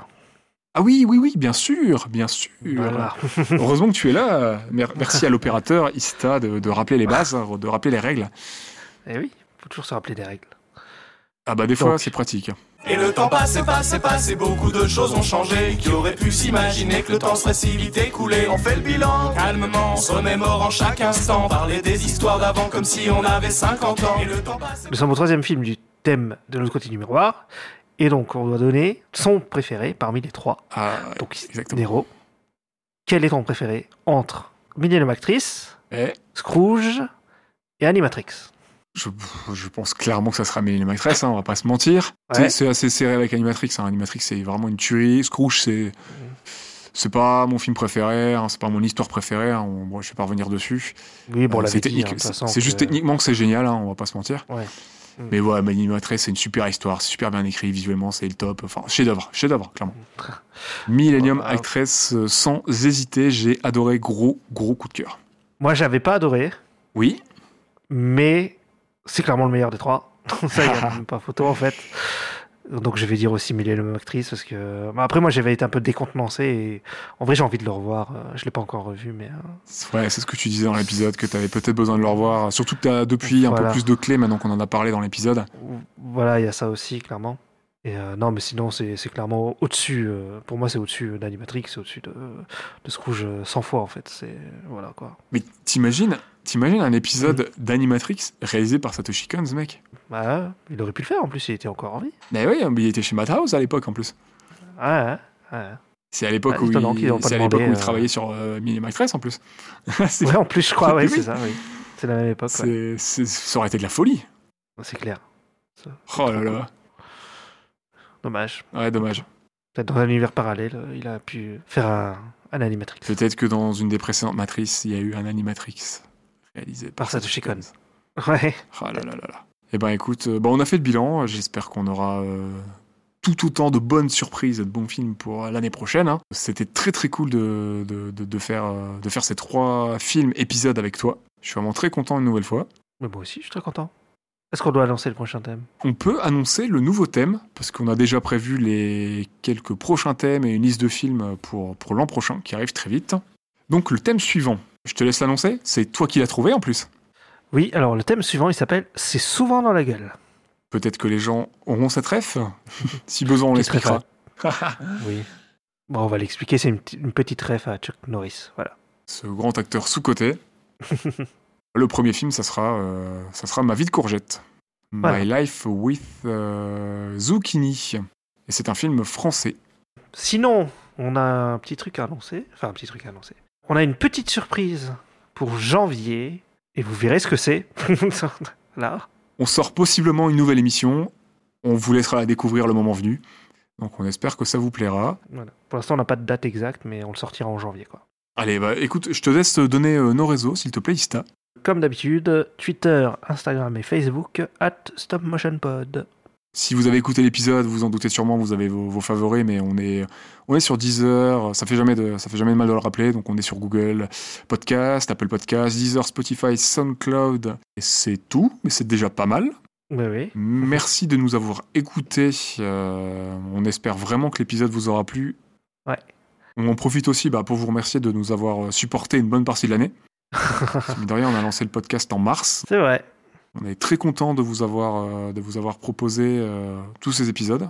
Ça nous a éclaté de taffer sur le podcast. C'était vraiment, c'est, vraiment un plaisir. Et euh, ça va continuer l'année prochaine. On revient, euh, on va revenir très vite du coup avec des nouvelles listes, des, des nouveaux Ouais. films et j'espère plein de nouvelles découvertes et de redécouvertes pour moi, Ista, nos invités et, et pour vous, chers auditeurs et auditrices. Mais oui. On va se faire plaisir. Bon, voilà, c'était grave cool et moi je suis turbo chaud pour continuer. Enfin, on est turbo chaud pour continuer. Ouais, clairement. Et, euh, et on sera de retour très vite, euh, courant janvier. Ouais. Euh, merci pour Ben votre oui. soutien. N'hésitez pas à partager, à mettre 5 étoiles sur Apple, euh, sur iTunes, Apple Podcast, je sais plus. Sur euh, Apple Podcast. Sur Apple Podcast, hein, voilà. Ça peut nous aider pour le référencement et ça nous fera vraiment plaisir d'avoir des bonnes petites notes. Stop Ouais. Motion euh, vous souhaite de très bonnes fêtes et on se dit à très vite pour de nouvelles aventures. À bientôt. On vous envoie du love et prenez soin de vos robots surtout, hein. on, on vous a à l'œil. Allez, à très bientôt, ciao ciao Ciao.